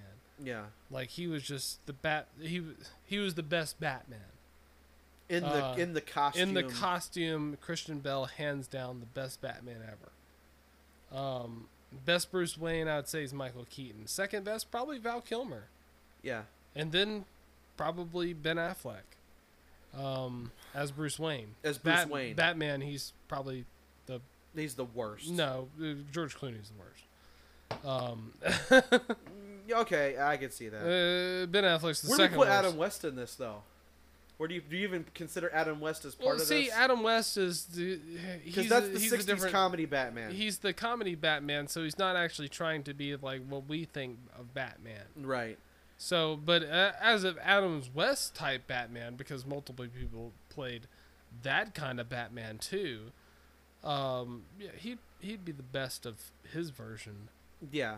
You know. Well, and that's the thing too. It's like whenever I think of like the Adam West style Batman, I think of him as Batman and not as Bruce Wayne.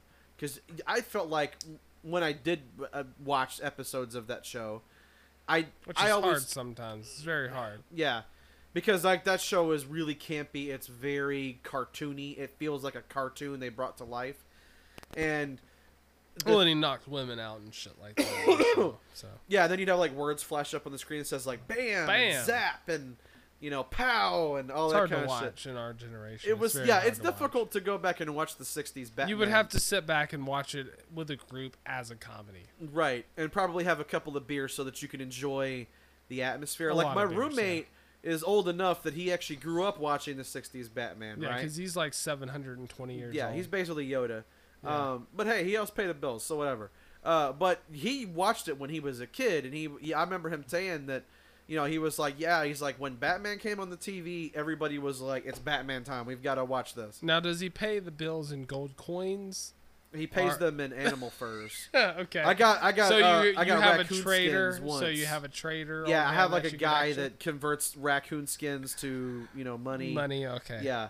Um, I mean, one time he brought me like bear claws. It's like, come on, man, what the fuck am I gonna do with this? Yeah, I don't even know if this guy takes bear claws. man. Yeah, this guy doesn't even do bear claws, man. There's no now, if, exchange you- rate now if you're that. talking about the honey bun that you call bear claw, those are delicious. then yeah, well, he he will take those. Yeah, if you want to pay me in donuts, that will get you uh, somewhat far. Yeah. but just to break it up before the next comment, um, here are some people that were considered for Robin, other than Chris O'Donnell: Okay. Mark Wahlberg, Mark Wahlberg. Leonardo. You know, in '95, that might have worked. Maybe I don't know. That's It would not have worked I, didn't, oh, I don't know. at all. A part of me kind of wants to see a version of Robin. 1995 Mark Wahlberg would Oh not no, have worked. no, yeah, you're right. He would have been young enough to be Robin, but he wouldn't have had the maturity to deal with that. No. because he was he was No. like bad on drugs back then, wasn't he? Yeah, yeah, he wouldn't have done. That's probably why I didn't get it. Leonardo DiCaprio? Oh shit, really? Matt Damon, Jude Law. Matt Damon. Matt Damon would have been a fucking amazing Robin. Matt Damon would have been. He would have knocked that shit out of the park. Yeah, see, Leo at this point couldn't have played Robin. He couldn't even played Robin either. Because '95, what was Leo doing? Like Basketball Diaries? Yeah, stuff like that. he He would have. done it. He hasn't even. He would have just looked like a Titanic little kid. Like he, you know, like that would have been one of those. things Titanic that's is where he became a superstar. Yeah, like l- Yeah. like no, he would have had the acting chops. He was just I, Leo is one of those guys that kind of ages. Like when whenever he was in his early twenties, he still like he was like fourteen years old and shit. So it would have been really hard to like buy him as Robin. Dude know? has really good genetics. but Matt Damon in 1995, that's like Good Will Hunting. Yeah. Uh, Matt Damon, that would have been awesome. And he even kind of has the Robin look. He's got like the you know like the the Yeah. brown hair, and he's got like the you know like the regular everyday kind of phys- like look and Yeah. physique and stuff. So I could see that. Yeah, Matt Damon in '95 probably would have crushed it as uh, Robin. So you got Jude Law, which would have been really interesting. I don't. I Jude Law's just never looked like a kid to me. He's always looked like a grown ass man. right. So it would be hard to take him as like a 20 something year Jude old. Law would have kind of had to been like a Batman.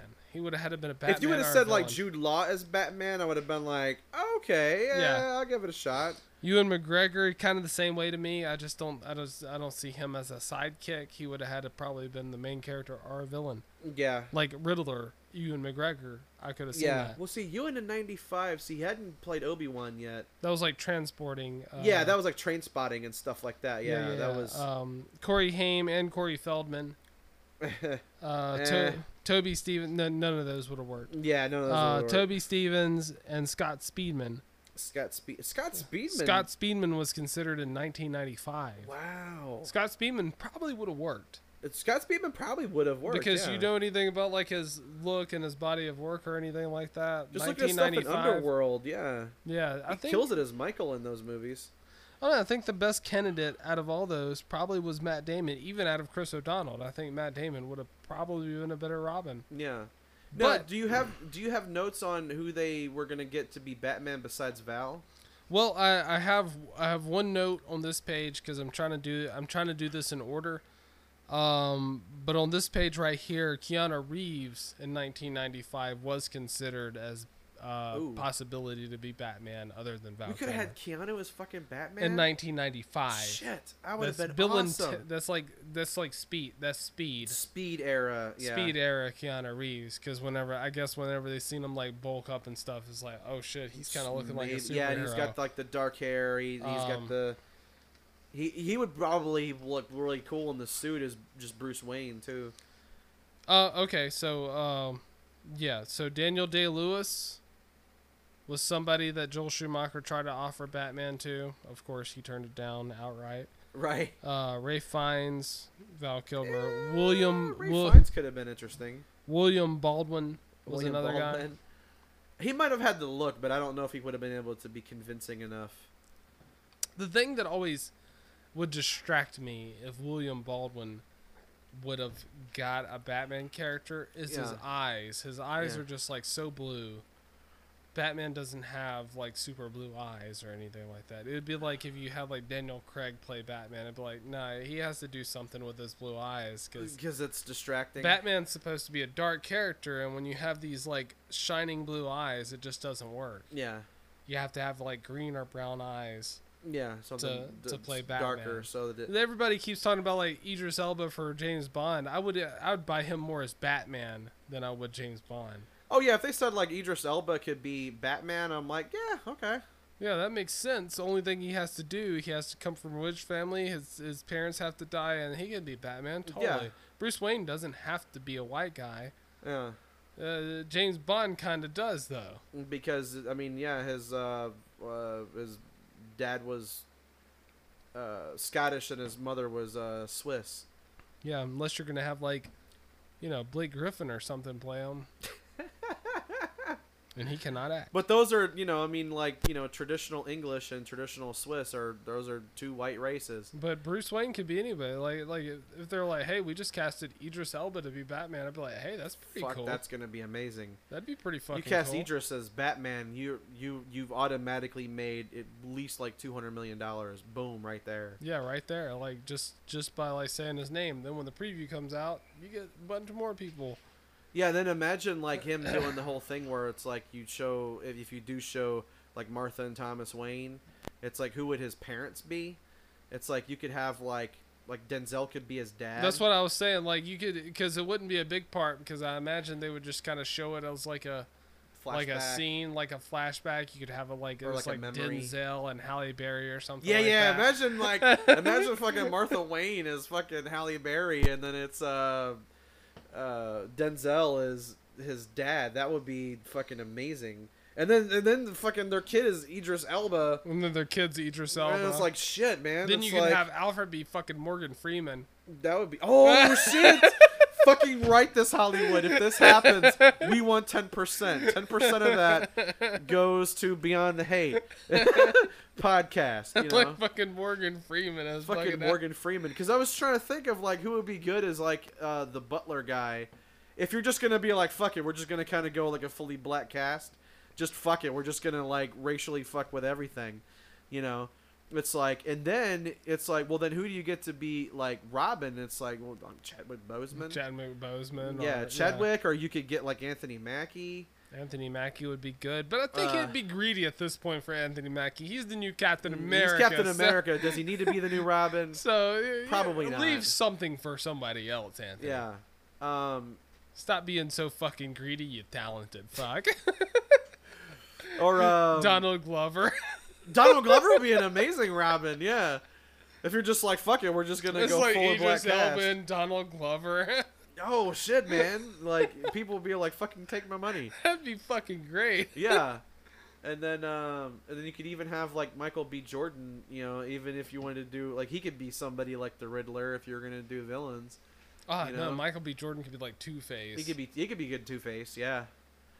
That be or um No, not Penguin. Penguin would be difficult. Penguin could be like Forest Whitaker though.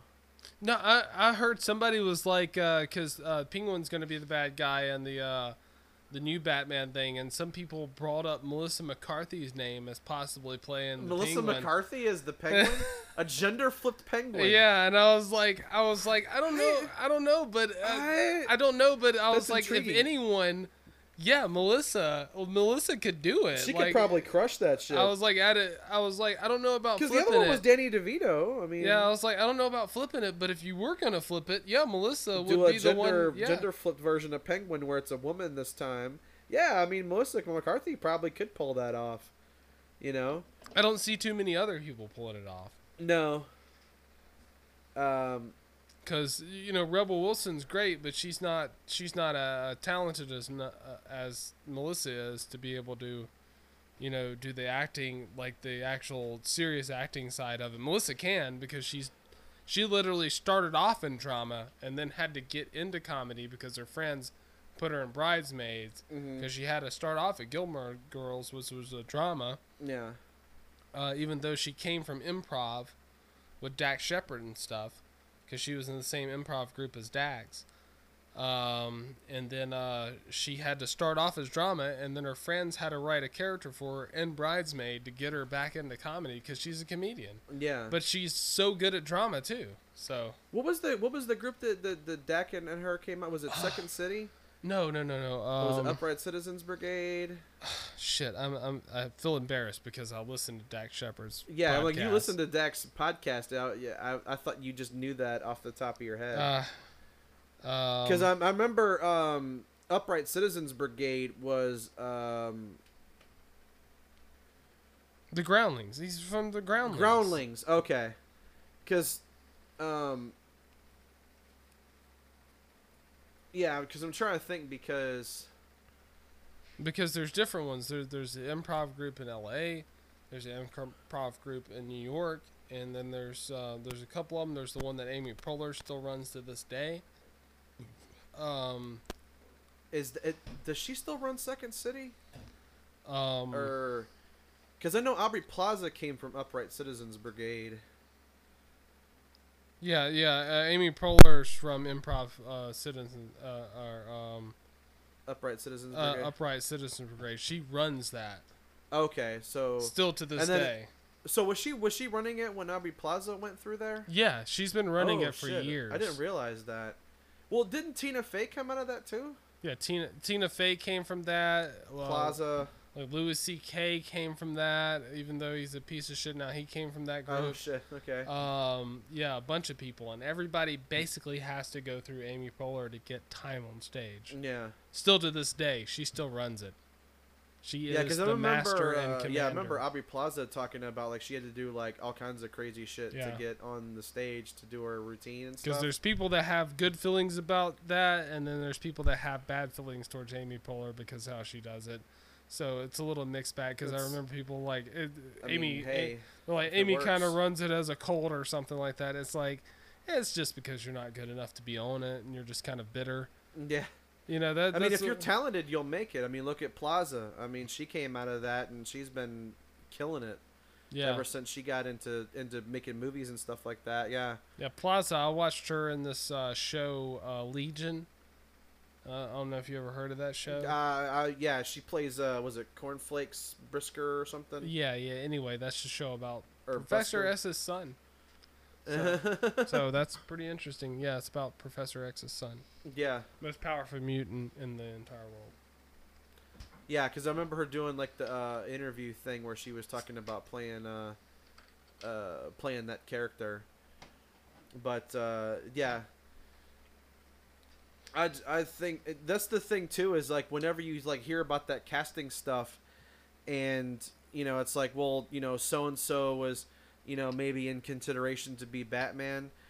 Was there did they uh in your notes did you see the reason as to why Michael Keaton didn't want to? Was it because he thought the script was stupid? No, Michael didn't like Keaton simply didn't want to. Well, he does not like Schumacher. So that's um, part of it, I guess. Uh, but he didn't want to because Tim Burton didn't want to. He didn't want to do any of the Batman movies without Tim Burton. And because Burton was just producing this. And Robin Williams was offered the role of uh, the Joker, but he turned it down because they used him as bait to get Jack on Jack Nicholson to take the, the Joker role in the original Batman movie. Oh. The studio Oh. literally used Robin Williams as bait. Like Robin Williams is going to play the Joker, then then Jack Nicholson took it.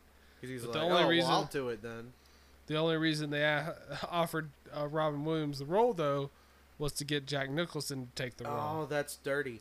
Because I always heard that they were going to get Robin Williams. They were looking at him to be the Riddler, and then because he was, I guess he was pissed off at him because of that.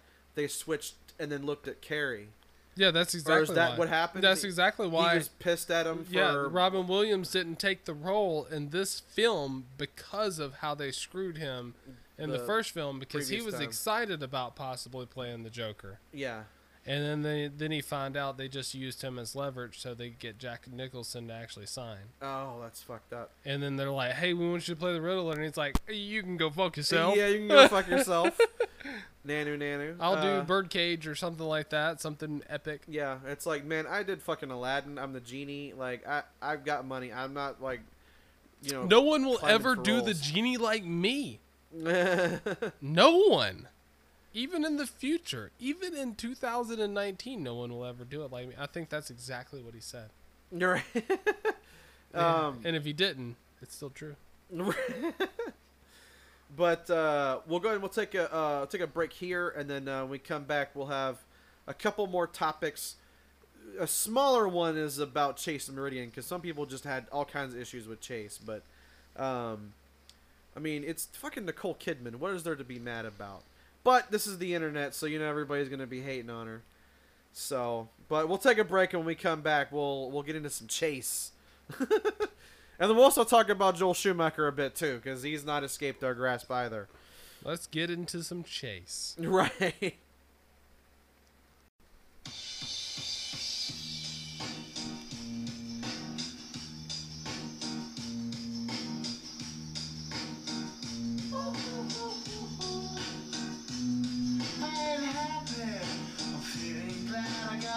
Sunshine in. I'm useless, but not for long. The future is coming on. I'm happy.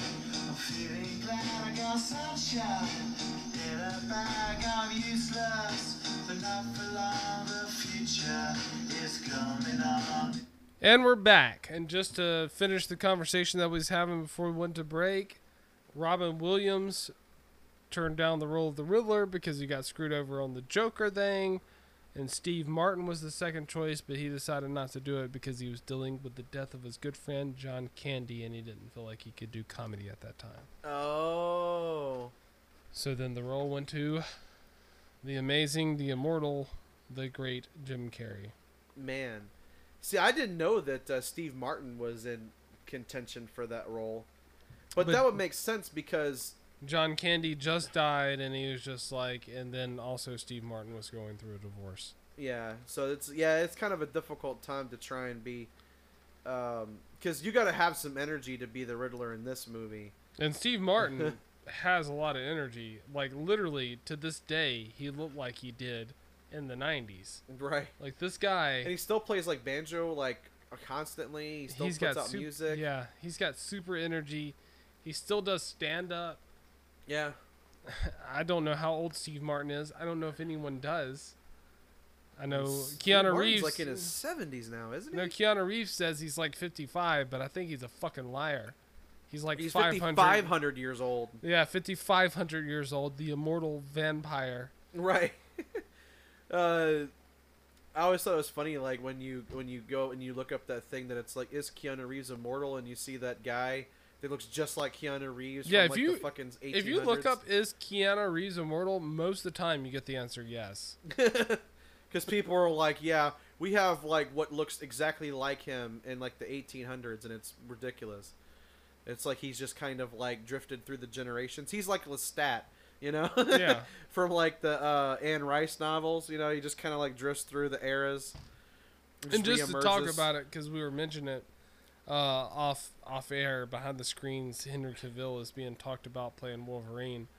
Uh, Keanu Reeves was interview, and they were like, "What you know, if any comic book character you could choose, you could play, who would it be?" And Keanu Reeves was like, "When I was a kid, I always wanted to be Wolverine, so I guess Wolverine." And I was like, "It'd be cool to see Keanu play Wolverine." yeah, Still at 55 years old, because it's Keanu Reeves. it's Keanu Reeves, man. He's immortal. Yeah, I think that's the thing with Keanu is that like he he probably could have been an interesting he could have been an interesting Batman. I mean, shit, he could have been an amazing Batman villain. Whenever know? he said he he had interest in playing Constantine again, they said that the DC uh, people were were were sitting there and doing talks, or are currently doing talks about whether they should make a Constantine two. if they do, that would be awesome. We've know? watched that movie literally like fucking fifty ta- times at least. Yeah, we've also covered it for the show. yeah, so it's a great it's a great movie. I'd definitely Yeah. watch a part two. yeah, uh, they Yeah. especially if they uh, uh, if they brought back Rachel Weisz in it. Yeah, I was about to say if they could get Rachel Weisz back, uh, that would be awesome. It would be cool if they could get Rachel Weisz back and then get like Daniel Craig to be the villain. Oh That'd be yeah, super yeah, awesome. yeah, yeah, It's like Keanu, Rachel Weisz, Daniel Craig, be amazing. yeah. it's like you get to work with your wife Yeah. because you're always talking about like you want to spend time with her and stuff. Yeah, we're gonna we're gonna literally cast you as a villain in this, and she's gonna and be. you won't have to work like a ton of scenes. You'll be in like maybe like a third or a fourth of the movie. You will have you in certain scenes. You could be uh you could be like a version of Satan, you know? yeah, like that's want to. literally who I'd cast Daniel Craig to be. Yeah, Satan. Have him be Satan in the movie. Yeah, that would That'd be be fucking awesome. Yeah. Okay, next comment. Let's get to it. Okay, so uh in this movie and I, I think one of the things that happened with this movie and I don't know if you have any kind of notes about this, but why they wanted to get Nicole did they want to get Nicole Kidman for this specifically or was she just brought in because like other actresses turned it down? Oh, they they think other actresses turned down the role. Um, for Nicole Kidman. Well, Because I've always wondered, like, was she the one that they wanted to play Chase Meridian, or that she just ended up with that because other people, other girls didn't want it? Well, that that that is a that is that's. I don't know if you found anything about that, but I was just that's always I've always kind of wondered that. I think mainly what they wanted was they wanted uh, someone that had good chemistry with Val Kilmer, and um, Well, they kind of nailed it in this one because you definitely feel like there's that that definite sexual tension between uh, Kilmer and and uh, you know Kidman. so originally they wanted Rene Russo to Oh, really? play Chase Meridian when Michael Keaton was still attached to it. Oh, okay. Um, but whenever Kilmer got attached to it, it was Nicole Kidman instantly, and that that that was that. That was just kind of the end of it. Yeah. Okay. Because one of the things I thought about this, and I, people were kind of like, why is Chase in this movie? Like, is she just here just to be the romantic interest? And my thought was, I was like, I think what happened around this time is that they're like, it almost feels, it's kind of like Bond girl syndrome, where like, in the first movie, they had uh, Basinger, Kim Basinger played Vicki Vale, and they're like, you know, she's like the uh, reporter lady that works, you know, for the Gotham newspaper, and she's like trying to get information about Batman. Then she kind of gets mixed in with the Joker, and she gets kidnapped and all this kind of stuff. And then in the second movie, they're like, okay, well, we're gonna have another female, big female character, but it's gonna be uh, the Catwoman, and we're gonna bring in Michelle Pfeiffer, you know. And it's like to me in this movie, they're like, okay, well, we've had a, a strong female character in each movie so far. We need another one of those, and this one will be another love interest for Bruce. And it's like this almost feels like it's Bond girl syndrome It yeah, I mean, it, and it could be. I mean, um, because I, I think that's why people they were under trying to figure out why Chase was kind of thrown into this movie. And I'm like, well, I can understand why they did it. I mean, it's Nicole Kidman. I mean, who wouldn't want to see her in the movie? But I think the reason they did this is because they wanted the women that uh, they put in these Bond mo- in the in these movies to feel like the women from Bond movies. I think that was the whole reason they did this. Well, they I know they they put Drew Barrymore in this because they wanted um kind of like a Two Faces answer to Harley Quinn. Oh, it's kind of like this um, Yeah, so sort of uh, like blonde. You know, she wears all white and very like calm and peaceful. and That's the, person that was supposed to play Two Face was supposed to be Mel Gibson, oh, okay. but he did Braveheart, Yeah, and uh, which better choice. um, that was a good choice. yeah, Braveheart's an epic. The, there's nothing that could have been more of a calling for Mel Gibson than Braveheart. Um, but yeah, Rene Russo was the other choice, and um, they just thought since um, Rene Russo was older than Val Kilmer, they went with someone that was younger than Val Kilmer yeah, it would have been around the same age. Like Rene Russo would have been around the same age as Michael Keaton. so it would make sense that they would kind of have a thing. But that's still kind of weird and sexist because in most movies you can have older men and younger women. Why can't you have older women and younger men? Right. But this was around the time that sexism was pretty rampant. So yeah. you know, when you gotta think like how many of these movies were funded by like Harvey Weinstein, for example. Yeah, yeah, mean, but but also, you know, you do get Ray, Rene Russo eventually in a movie with Mel Gibson, which was Lethal Weapon, Yeah. where she's having his babies and stuff, and uh, she's a badass cop in Lethal Weapon four and three, um, and uh, you know, uh, so it worked out for the best, I think. Yeah. Because the Lethal Weapon movies wouldn't have been as great without Rene Russo in them. Because I'm a big fan of Rene Russo. She was great in the Thor movies. Um, it's kind of like, uh, you know, kind of like Geena Davis. Sometimes uh, people always try to bash on them because they're like, oh, they're not like supermodels or anything like that.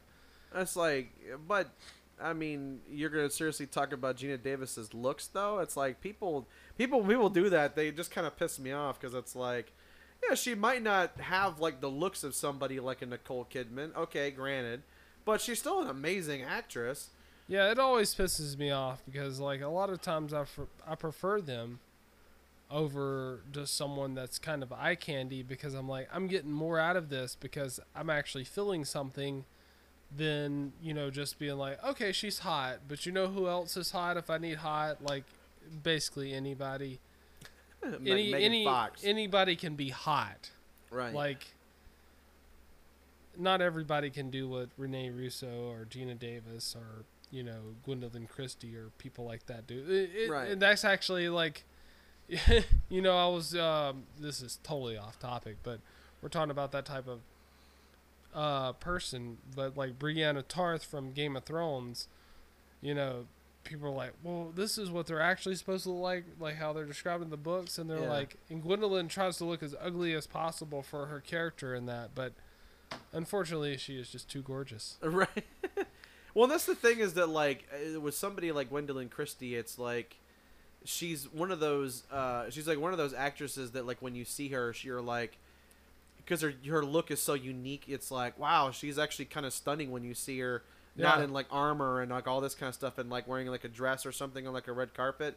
It's like, damn, she actually like she's She's very beautiful. yeah, she's very it's- beautiful. yeah. It's like I know she has to be kind of like this, like you know, powerful badass on Game of Thrones, but you know, it's even in Game of Thrones, with no makeup or anything like that, a lot of times she's trying to present herself as, you know, just kind of like a knight or something or unattractive, and it's just like, you're not though. yeah, it's like it's difficult because you can't. Yeah, natural beauty is difficult to hide. Yeah, it's like you're you're you know you're a bigger girl, you have a bigger stature or whatever, like you're tall and stuff like that, but Yeah. you're you're still beautiful. Like like every you know a lot of people on that show are like, you know, it's it's kind of like the Peter Dinklage thing. Is like his character's also p- supposed to be like this short dwarf, ugly dude. Peter Dinklage isn't ugly. No. Even when you put scars on his face, he's not ugly. no, Like he's an attractive looking dude, and he's just short. he just and- happens to be short. yeah, and it's, it's- like You it's know, he's just born that way. it's great. It's great to see that though because he can actually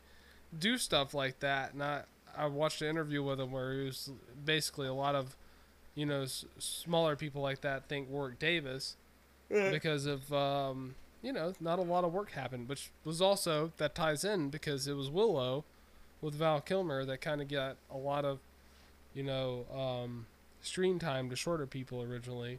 Right.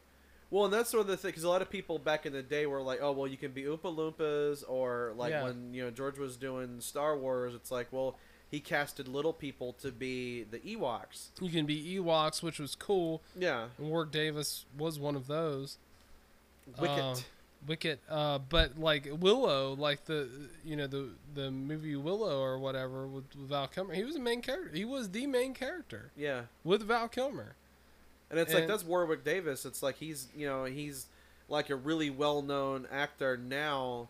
Uh, because of stuff like Willow, and you know he was Yeah, he kind of broke down that door for like uh, Yeah, you wouldn't have, like- dwarf-sized actors to get more roles. Yeah, you wouldn't have a uh, Werner Troy, rest in peace. Yeah, you Verne wouldn't Troyer. have a yeah, you wouldn't have a uh, you know Peter Dinklage or anything like that if Yeah. it wasn't for Warwick Davis.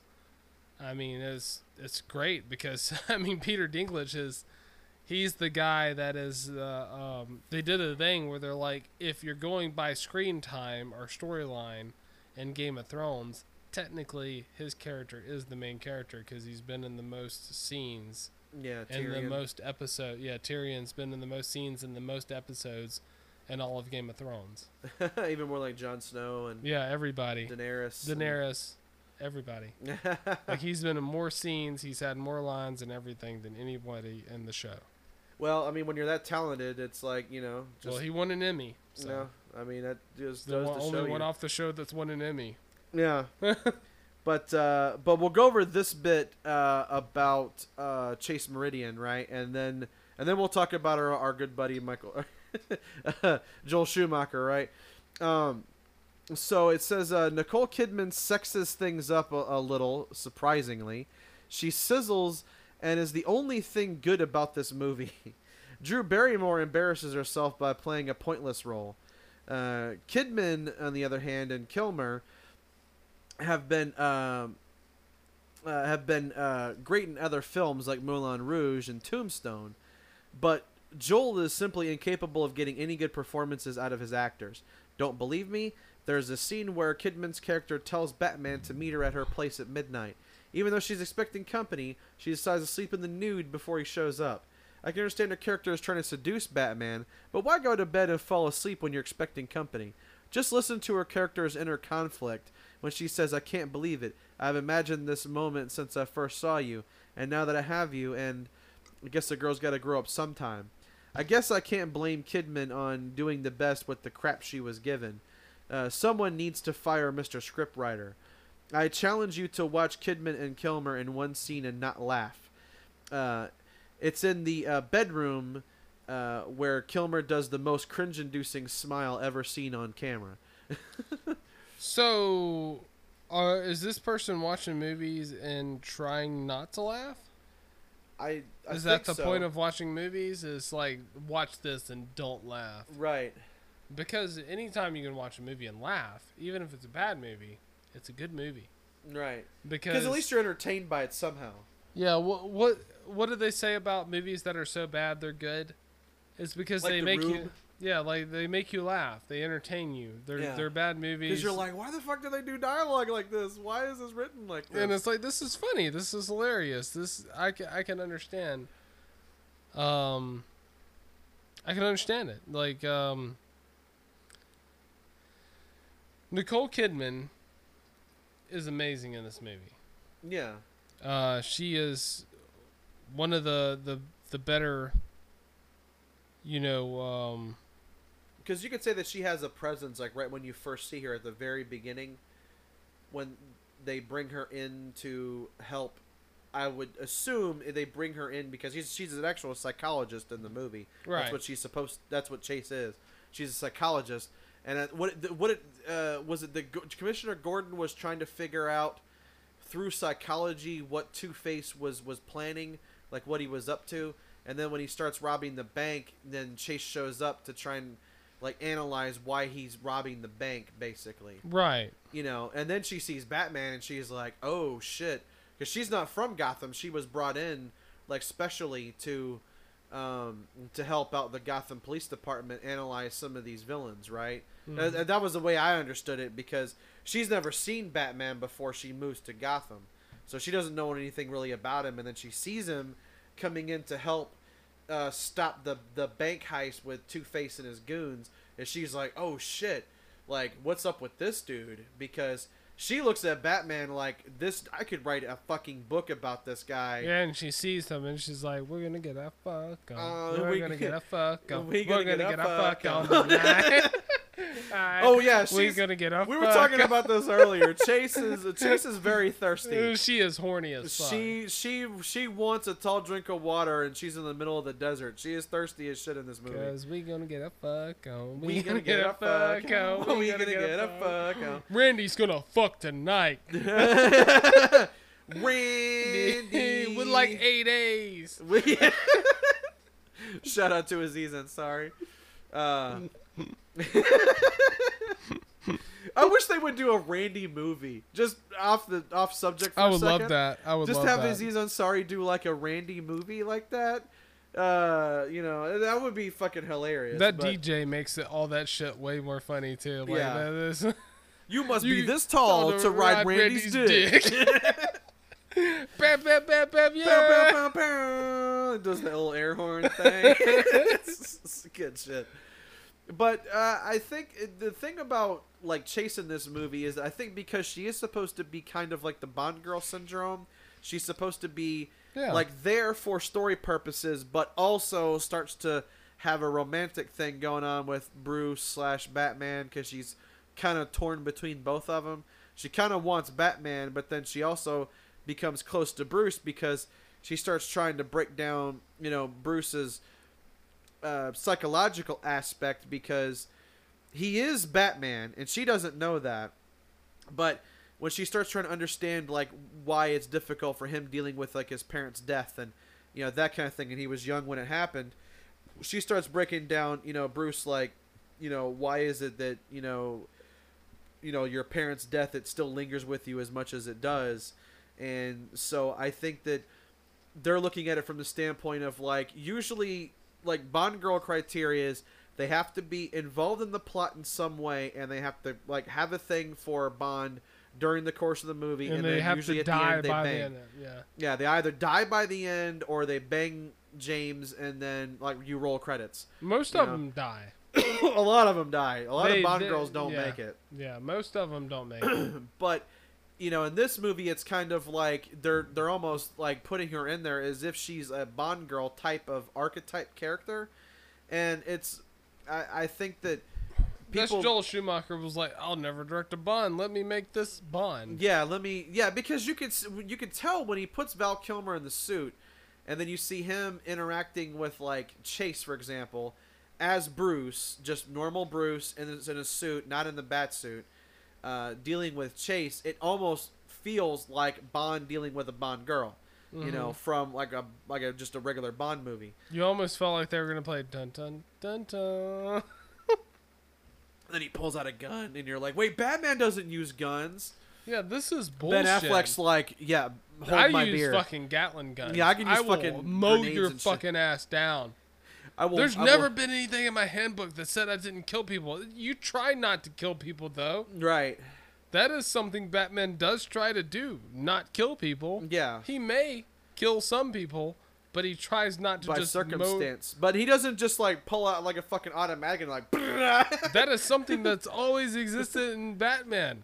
There's like, well, you know, uh, Christian Bale's Batman probably killed some people. Yeah, probably, but he didn't mow them down with machine with guns. fucking automatic guns yeah That is way different. You are a fucking criminal if you're just mowing down people with guns, even if they are criminals. You are a fucking criminal. right You're not a vigilante. You're a criminal. yeah If you're just like pulling up and mowing people down with machine guns, yeah that is sadistic. and then you know putting a, a cattle brand on the survivors it's like Yeah, that's because because a lot of those people might not have a choice but to do crime to survive, yeah and you're just gonna mow them down with machine guns. No, beat their ass like a real fucking hero. like a man yeah yeah, like a man.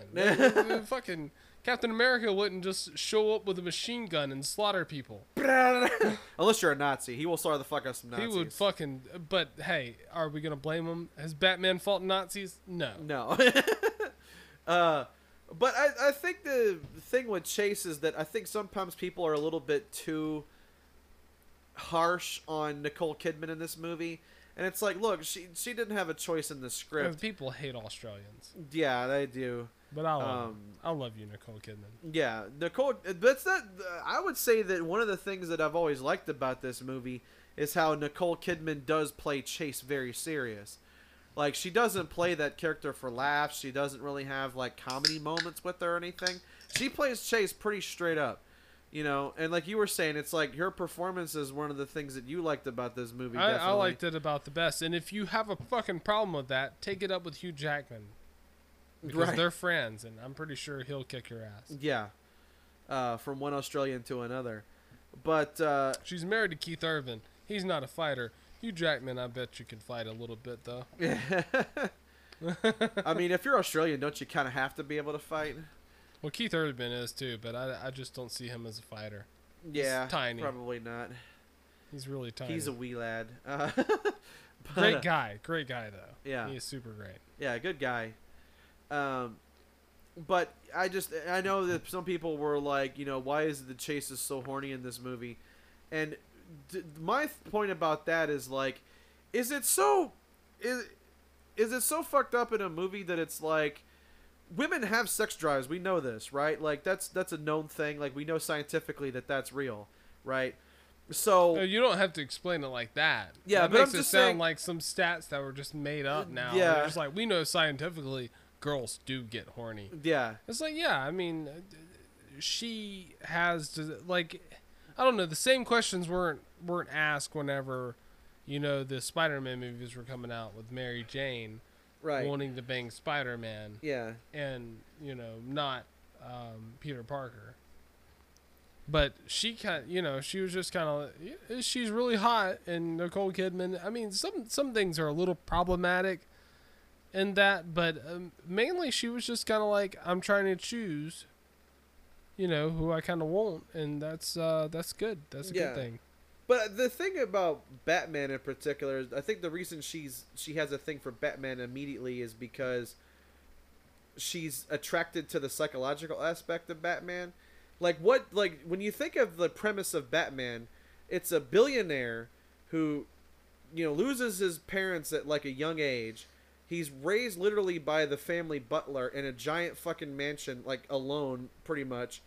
And Oh, the story's batshit crazy. and, and when he when he becomes like uh you know like a uh, you know well past teenage I would imagine he decides that like I'm gonna become a vigilante I'm gonna wear fucking body armor and I'm gonna go out and beat the shit out of criminals at the middle of the night because I'm you know Gotham is so corrupt the police are corrupt the mafia is everywhere everything in the city is fucked because Tony Soprano. I mean, he's yeah, you got mafia, drugs. you've got crime syndicates and shit everywhere, and all these you know crazy villains.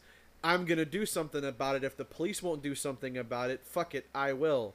And Chase, I think, is attracted to that initially because she's like, "What kind of psychosis do you have to go through that you're willing to dress up in a fucking bat costume and body armor and go and beat the shit out of criminals at night and put your life on the line?"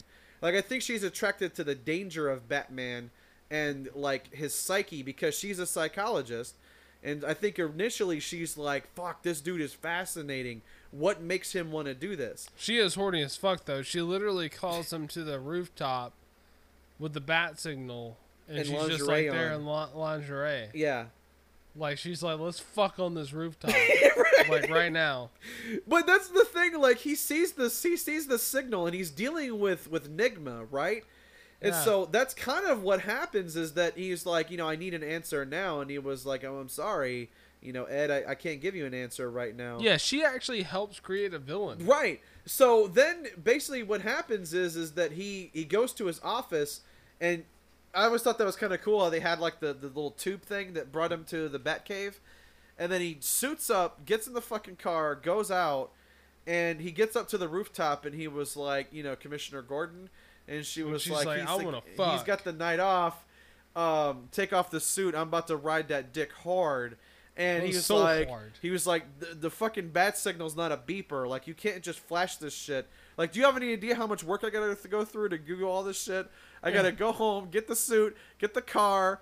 I gotta get all my fucking gadgets and my bullshit. and then I show gotta up, and all all you do is you want to fuck. Like, seriously? And it's just Nicole Kidman, so it's like, eh, I mean, is that worth the effort? Yes, it is. Yes, you should have banged her on the rooftop. What the fuck is wrong with you, Bruce? Yeah.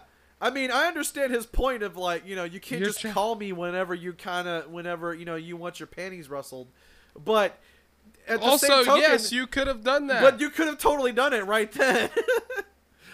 Do you think it would have been weird if like she fucked Batman and then she fucked Bruce and she's like, wait, that's the same dick? it's the same guy. that's the that's like the questions that I you like- find in Batman Yeah, Forever. I, I, I liked it all though. So she was like, it was it was kind of like I was fucking Val Kilmer the whole time. yeah. Wait, is Val Kilmer Batman? yes. Val Kilmer is Batman still to this day. Um, but uh, uh, but anyway, um, so Joel Schumacher, right? He's uh, Not a good director. we're just gonna we're just gonna immediately jump into that, are we? Um, he, a lot of people think that he's the reason that they had to kill Batman off for a bunch of years and then bring it back with Nolan, which to a degree we It's might true. actually kind of owe a little bit of that reset to Joel Schumacher. So so we'll give you a little credit. you you fucked up so much with Batman Chris and Robin Nolan. that we got Christopher Nolan to fucking direct, and we got Christian Bale and Michael Caine as fucking Alfred, and Gary Oldman as Commissioner Gordon. We got fucking Heath Ledger and Aaron Eckhart as fucking villains. Like, come on, man. Heath Ledger, the greatest Joker of Tom all Hardy time. Tom Hardy is fucking Bane. But Joel Schumacher, he kind of, it's almost like he failed so miserably with Batman and Robin that they were like, we just got to blow this shit up and start over. Like we got to just have a total reset of our everything. Joel Schumacher came in and he was like, "I'm the Michael Bay of this shit right now." So when he Um, showed up, he was like, "Everybody, I got the big dick, so you got to do what I'm so gonna say." what we're gonna do is we're gonna make, you know, we're gonna make Mister Freeze a dumbass, played by Arnold Schwarzenegger. But literally, Mister Freeze is like supposed to be like a fucking genius. He's supposed to be a fucking genius, uh, right, like, Like Victor he's not to be he's not supposed to be making like cold puns or anything like that. he's supposed to be a serious fucking character. Well, since we're like on Batman and Robin just for like a second here, I I always heard that one of the reasons why that movie was made so cartoony was because they wanted to sell toys. And they figured that if they made it very cartoony and campy, that it would be easier for them to sell toys because uh, kids would be able to go see it. It wasn't as violent, maybe, as some of the other stuff. Well, here's a news flash. all comic book movies and all hero type movies are made to make toys. Right. That is why The Force Awakens was basically a new hope. Even though Abrams says that wasn't his intention, even I, I mean I don't care about any of that because that's exactly what it was. when It you was watch it, you're like, this is basically a new way to introduce characters so we can sell toys. We have a new droid, we have new characters we can sell, we have new X Wings, we can sell new X Wings. it's like a girl's the main character now. Yep. and she com- she complains just like Luke complained. You remember when Luke was like, "Oh, you know, uh, uh, hey, I want you to do this, Luke," and he's like, "Oh, but I wanted to go down and do this with my parts," and then he's a hero. It was ridiculous at the time, and then they made a bunch of toys and they sold them.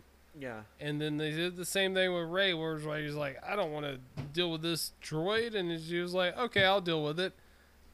I'm a hero now. Yeah. Uh huh. you know, and and it's it's the same it's the same thing with everything now. It's just like um with the Batman stuff. It's just people just want to see someone that can sell toys.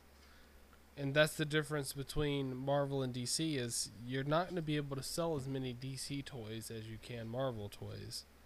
Because Yeah. Marvel is just kind of made for that Right. They're they've that's what they are. They're they're an action comic book. They have more they have better villains um as far as an action standpoint. Dc can make their money though by going dark. Yeah. not trying to sell the toys and everything like that. Uh, but, but like you were saying they're they're trying to sell toys. They didn't they didn't sell toys in Batman and Robin because it was awful. Yeah. But that was the thing. They thought that was the the thing that I always heard was that their rationality for making the movie as cartoony and cheesy as they did was they were like, if we get a lot of kids to watch this, we're gonna sell tons of Batmobiles, we're gonna sell tons of action figures. We're gonna, you know, this is just gonna be like big. It's gonna be everywhere, and it fucking bombed. And you, kn- you know what they did sell a bunch of toys of and Batmobiles of and stuff. They're animated series. yeah, oh, the animated series they sold tons of stuff. Yeah, You know what Mr. Freeze was like in the animated series? He was a genius. Yeah. Well, the the episode uh, with Mister Freeze and like his his backstory actually won like a daytime Emmy. Yeah. That was like an award winning episode because they were like uh, it won for like what best dramatic episode of Yeah. a series, and it was a fucking cartoon. and kids responded to it. Yeah. Like kids.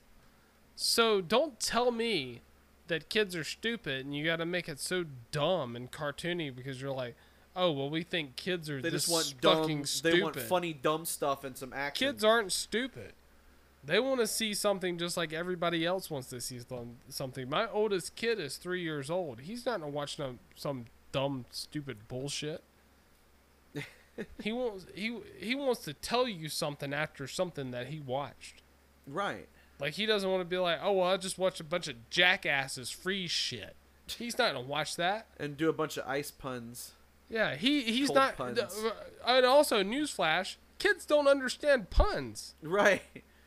Puns are for like adults that understand the humor. Yeah, kids don't give a fuck about puns. No. so why they thought that like let's let's put Arnold in this movie and then have him do like a bunch of one-liner puns. It's like, oh god. And then they really they they brought in Uma Thurman who's an amazing actress and it's like we just want you to be so hammy that like you're almost not believable as a human being anymore. And that's the problem. You're basically a plant. you're basically a Play plant. it, play it like you're a plant, Uma. She's probably like, what is what does that mean? What the fuck does that even mean? You know how plants want to fuck all the time, Right. And they Yeah. want to seduce Robin and Batman and shit. and then turn them against each other. You know Right. how those plants fuck? it's like what? What are you talking about? yeah. It's plants don't fuck. uh No, they rely on bees and shit to pollinate in other areas. Yeah. Um but I'll I'll go over this part because I think that uh people had a really big reaction to the difference between Tim Burton's style, which is I always thought that Tim Burton's version of Batman, like the way that like the sets and everything, even like the cars, Right. they felt like kind of like a 1920s 1930s like a film noir type of thing Right. because the cars look old school the architecture looks old school and then joel schumacher was like fuck let's just put neon everywhere and that's one of the things about this movie i'm like this version of gotham is the brightest version of gotham i think i've ever seen on film It's like this. This is Gotham. Uh, this is real Gotham. This is Gotham on acid. This- yeah. yeah, with the fucking uh, the neon gangs and Yeah, yeah, shit. yeah. yeah, yeah. Uh, so I, I I found this comment and I was like, I don't know. I, I'm like I I think I'll just I'll copy this down because I'm like I think this would be interesting to talk about too. Um, so it says uh, the biggest crime in Gotham is how Joel Schumacher rebuilt the city. He demolished Burton's gothic atmosphere and added colored lights and large bronze statues to turn the desolate wasteland of a city into a sparkling Las Vegas wonderland. He also introduced the Phosphorus Gang, a group of guys who glow in the dark and play heavy metal music. Uh, drug trafficking never looked so fabulous. uh, big naked man statues, face painting gangs, and rubber nipples similar summarize everything that Joel has added to the franchise. I've heard some arguments standing up on Joel's defense, claiming that the movie um, would have been better with the deleted scenes put back in, namely two scenes, one which Two Face is escaping from Arkham Asylum, uh, writing some sort of anti-bat message in, in victim's blood, and another scene where Bruce gets amnesia and has to remember why he's Batman. The first scene was supposedly cut for being too scary for kids, but I can safely say that it was filmed and edited to fit the rest of this crap fest perfectly. And the amnesia scene was utter crap. Honestly, amnesia, as if a bullet grazing Bruce's forehead and causing amnesia isn't far fetched enough, how about the fact that he cures it under five minutes? The scene wasn't cut for being too dark or too slow, it was cut for being too stupid. This guy knows this for a fact. I've, I've, you know, that's the thing. If you're on the internet, you know everything is fact, right? You, everything, that you is say fact. is gospel, right? Because you said it on IMDb, and it's that's the word, and nobody else can say anything against it. Yeah, I mean all that's wrong. I mean, I mean this was this was a well-made movie. I mean, it wasn't the best directed movie ever. I is mean, Joel Schumacher Tim Burton? No. No, I mean, But- Joel Schumacher basically does nothing now. I mean, but Tim Burton still has a career, so but when you're talking about what what should you get out of a movie for it to be a good movie, well, you should get entertainment. And if you get entertainment and you you think it's a fun movie, then it's a good movie. it succeeded. And that's what what it did for us. I mean, it was fun. It succeeded. We like Val Kilmer. Yeah, Val Kilmer's always been good. Um, Um, Val Kilmer's always been good. Good. I think the thing with this movie for a lot of people is that people are like, it's too campy. It tries to go back to the '60s era Batman too much by being too funny and stuff like that. And I'm like, well, the thing is, is that there's plenty of people who love that kind of you know campy comedy Batman that you had back in the '60s. Does that mean that it's bad or that it's wrong because of that? No, it's like you have different Batman eras for like different flavors, right? Some people love the Keaton era Batman, the first two, the 89 Batman and Batman Returns, and they're like, that's my shit. Michael Keaton's my dude. You have other people You ever that fucking love on a pale moon night? Right. Then you have other people who love the uh, the Christopher Nolan, you know, Christian Bale era. Look at me. the Dark Knight era, right? you have some people that, you know, their you know favorite version of Batman might have been the one from the fucking animated series. Like that was their favorite version of the Batman story was the one from the animated show, I'm Batman. which also featured Mark Hamill as the damn Joker. But you know, you don't find very many people that are like, no, Joel Schumacher had the best versions of Batman. We get that. We understand that it's not no one has ever said George Clooney was their favorite Batman. Yeah. Have you ever heard anybody in real life ever say, you know who did the fucking best as Batman? Fucking George Clooney. I'm um, you know, I'm, I'm, I'm, I'm Batman. it's like I think a lot of times what happens is is that people people like when they they go into like a Batman movie for some reason they just expect like perfection, like everything's going to be great. And it's like you know, The best thing I've ever heard uh, anyone say about Ben Affleck's Batman was Kevin Smith. Whenever he's like, "I've seen Batman's dick." that was literally what he said. yeah. Which raises all kinds of questions about like Why has Kevin Smith seen Batman's? Uh, why, Ben why Affleck's has dick. Yeah, why? Why? was that on Mallrats? Like when did that happen? was he working on like chasing He wasn't nude something? in that. He wasn't nude in any of that. Yeah. It's like when he was on Chasing Amy, it's like it's like wait a minute, I don't remember Holden ever Why? being Why do you see his dick? Why why have you seen his dick, bro? You definitely didn't see his dick in Jersey Girl. No, it's like so does that mean that like just privately off camera you just randomly saw Kevin Smith's like, dick? "Show me your dick, Ben." I want to see I want to see that dick that wrote Good Will Hunting with Matt Damon. That's a Show good, me that Good Will Hunting dick. That's a good dick, Ben. That's Yeah. a good dick. You're gonna be Batman one day. You're going to be you're to be fucking Batman and that Daredevil. dick is gonna get you to Batman. Yeah, you're gonna be Daredevil first, and then that dick is gonna get you to be Batman. you know, it's Because they're gonna be like, "Nah, Daredevil doesn't have that big of a dick. You should play Batman." you should be Batman. You should you should fail upwards. yeah, because You, Batman you fucked has, up, so we'll give you an even bigger person. to Batman probably has a bigger dick than Daredevil or something. I don't know. Probably not. Daredevil seems like he probably has a bigger dick than Batman. I feel like 'Cause he's from Daredevil would be a better Kitchen. lover, though. yeah, like Daredevil would just he he would be more considerate. he would be more considerate because he has the echolocation. Yeah. He understands the vagina better. Yeah, he'd he would feel the throb of the body and stuff, Right. and they'd just be like coming. Yeah, just coming like all over his face. Oh, that's probably the perfect note to end on. Just leave that mental image in your fucking head, you know. Uh, but that's the thing is that like it's just like like I always because I always equate like the Batman movies to like the Bond movies to a degree because they both have gadgets, they both have badass cars, they both have like the love interests and the crazy villains. Like there's a lot of similarities. Whenever a Batman is casted, it brings up a lot of news in Hollywood. Just like when Bond gets casted, it's a big deal. Who's going to replace and be the new Bond? Who's going to be the new Batman? Like they're always kind of mixed in together. And I think that just like how, you know, people that are like Bond fans, they either like love the Connery era, they're like Roger Moore apologists, or maybe they, you know, maybe they love, you know, uh, Pierce Brosnan's era, they're they're just big Pierce Brosnan fans.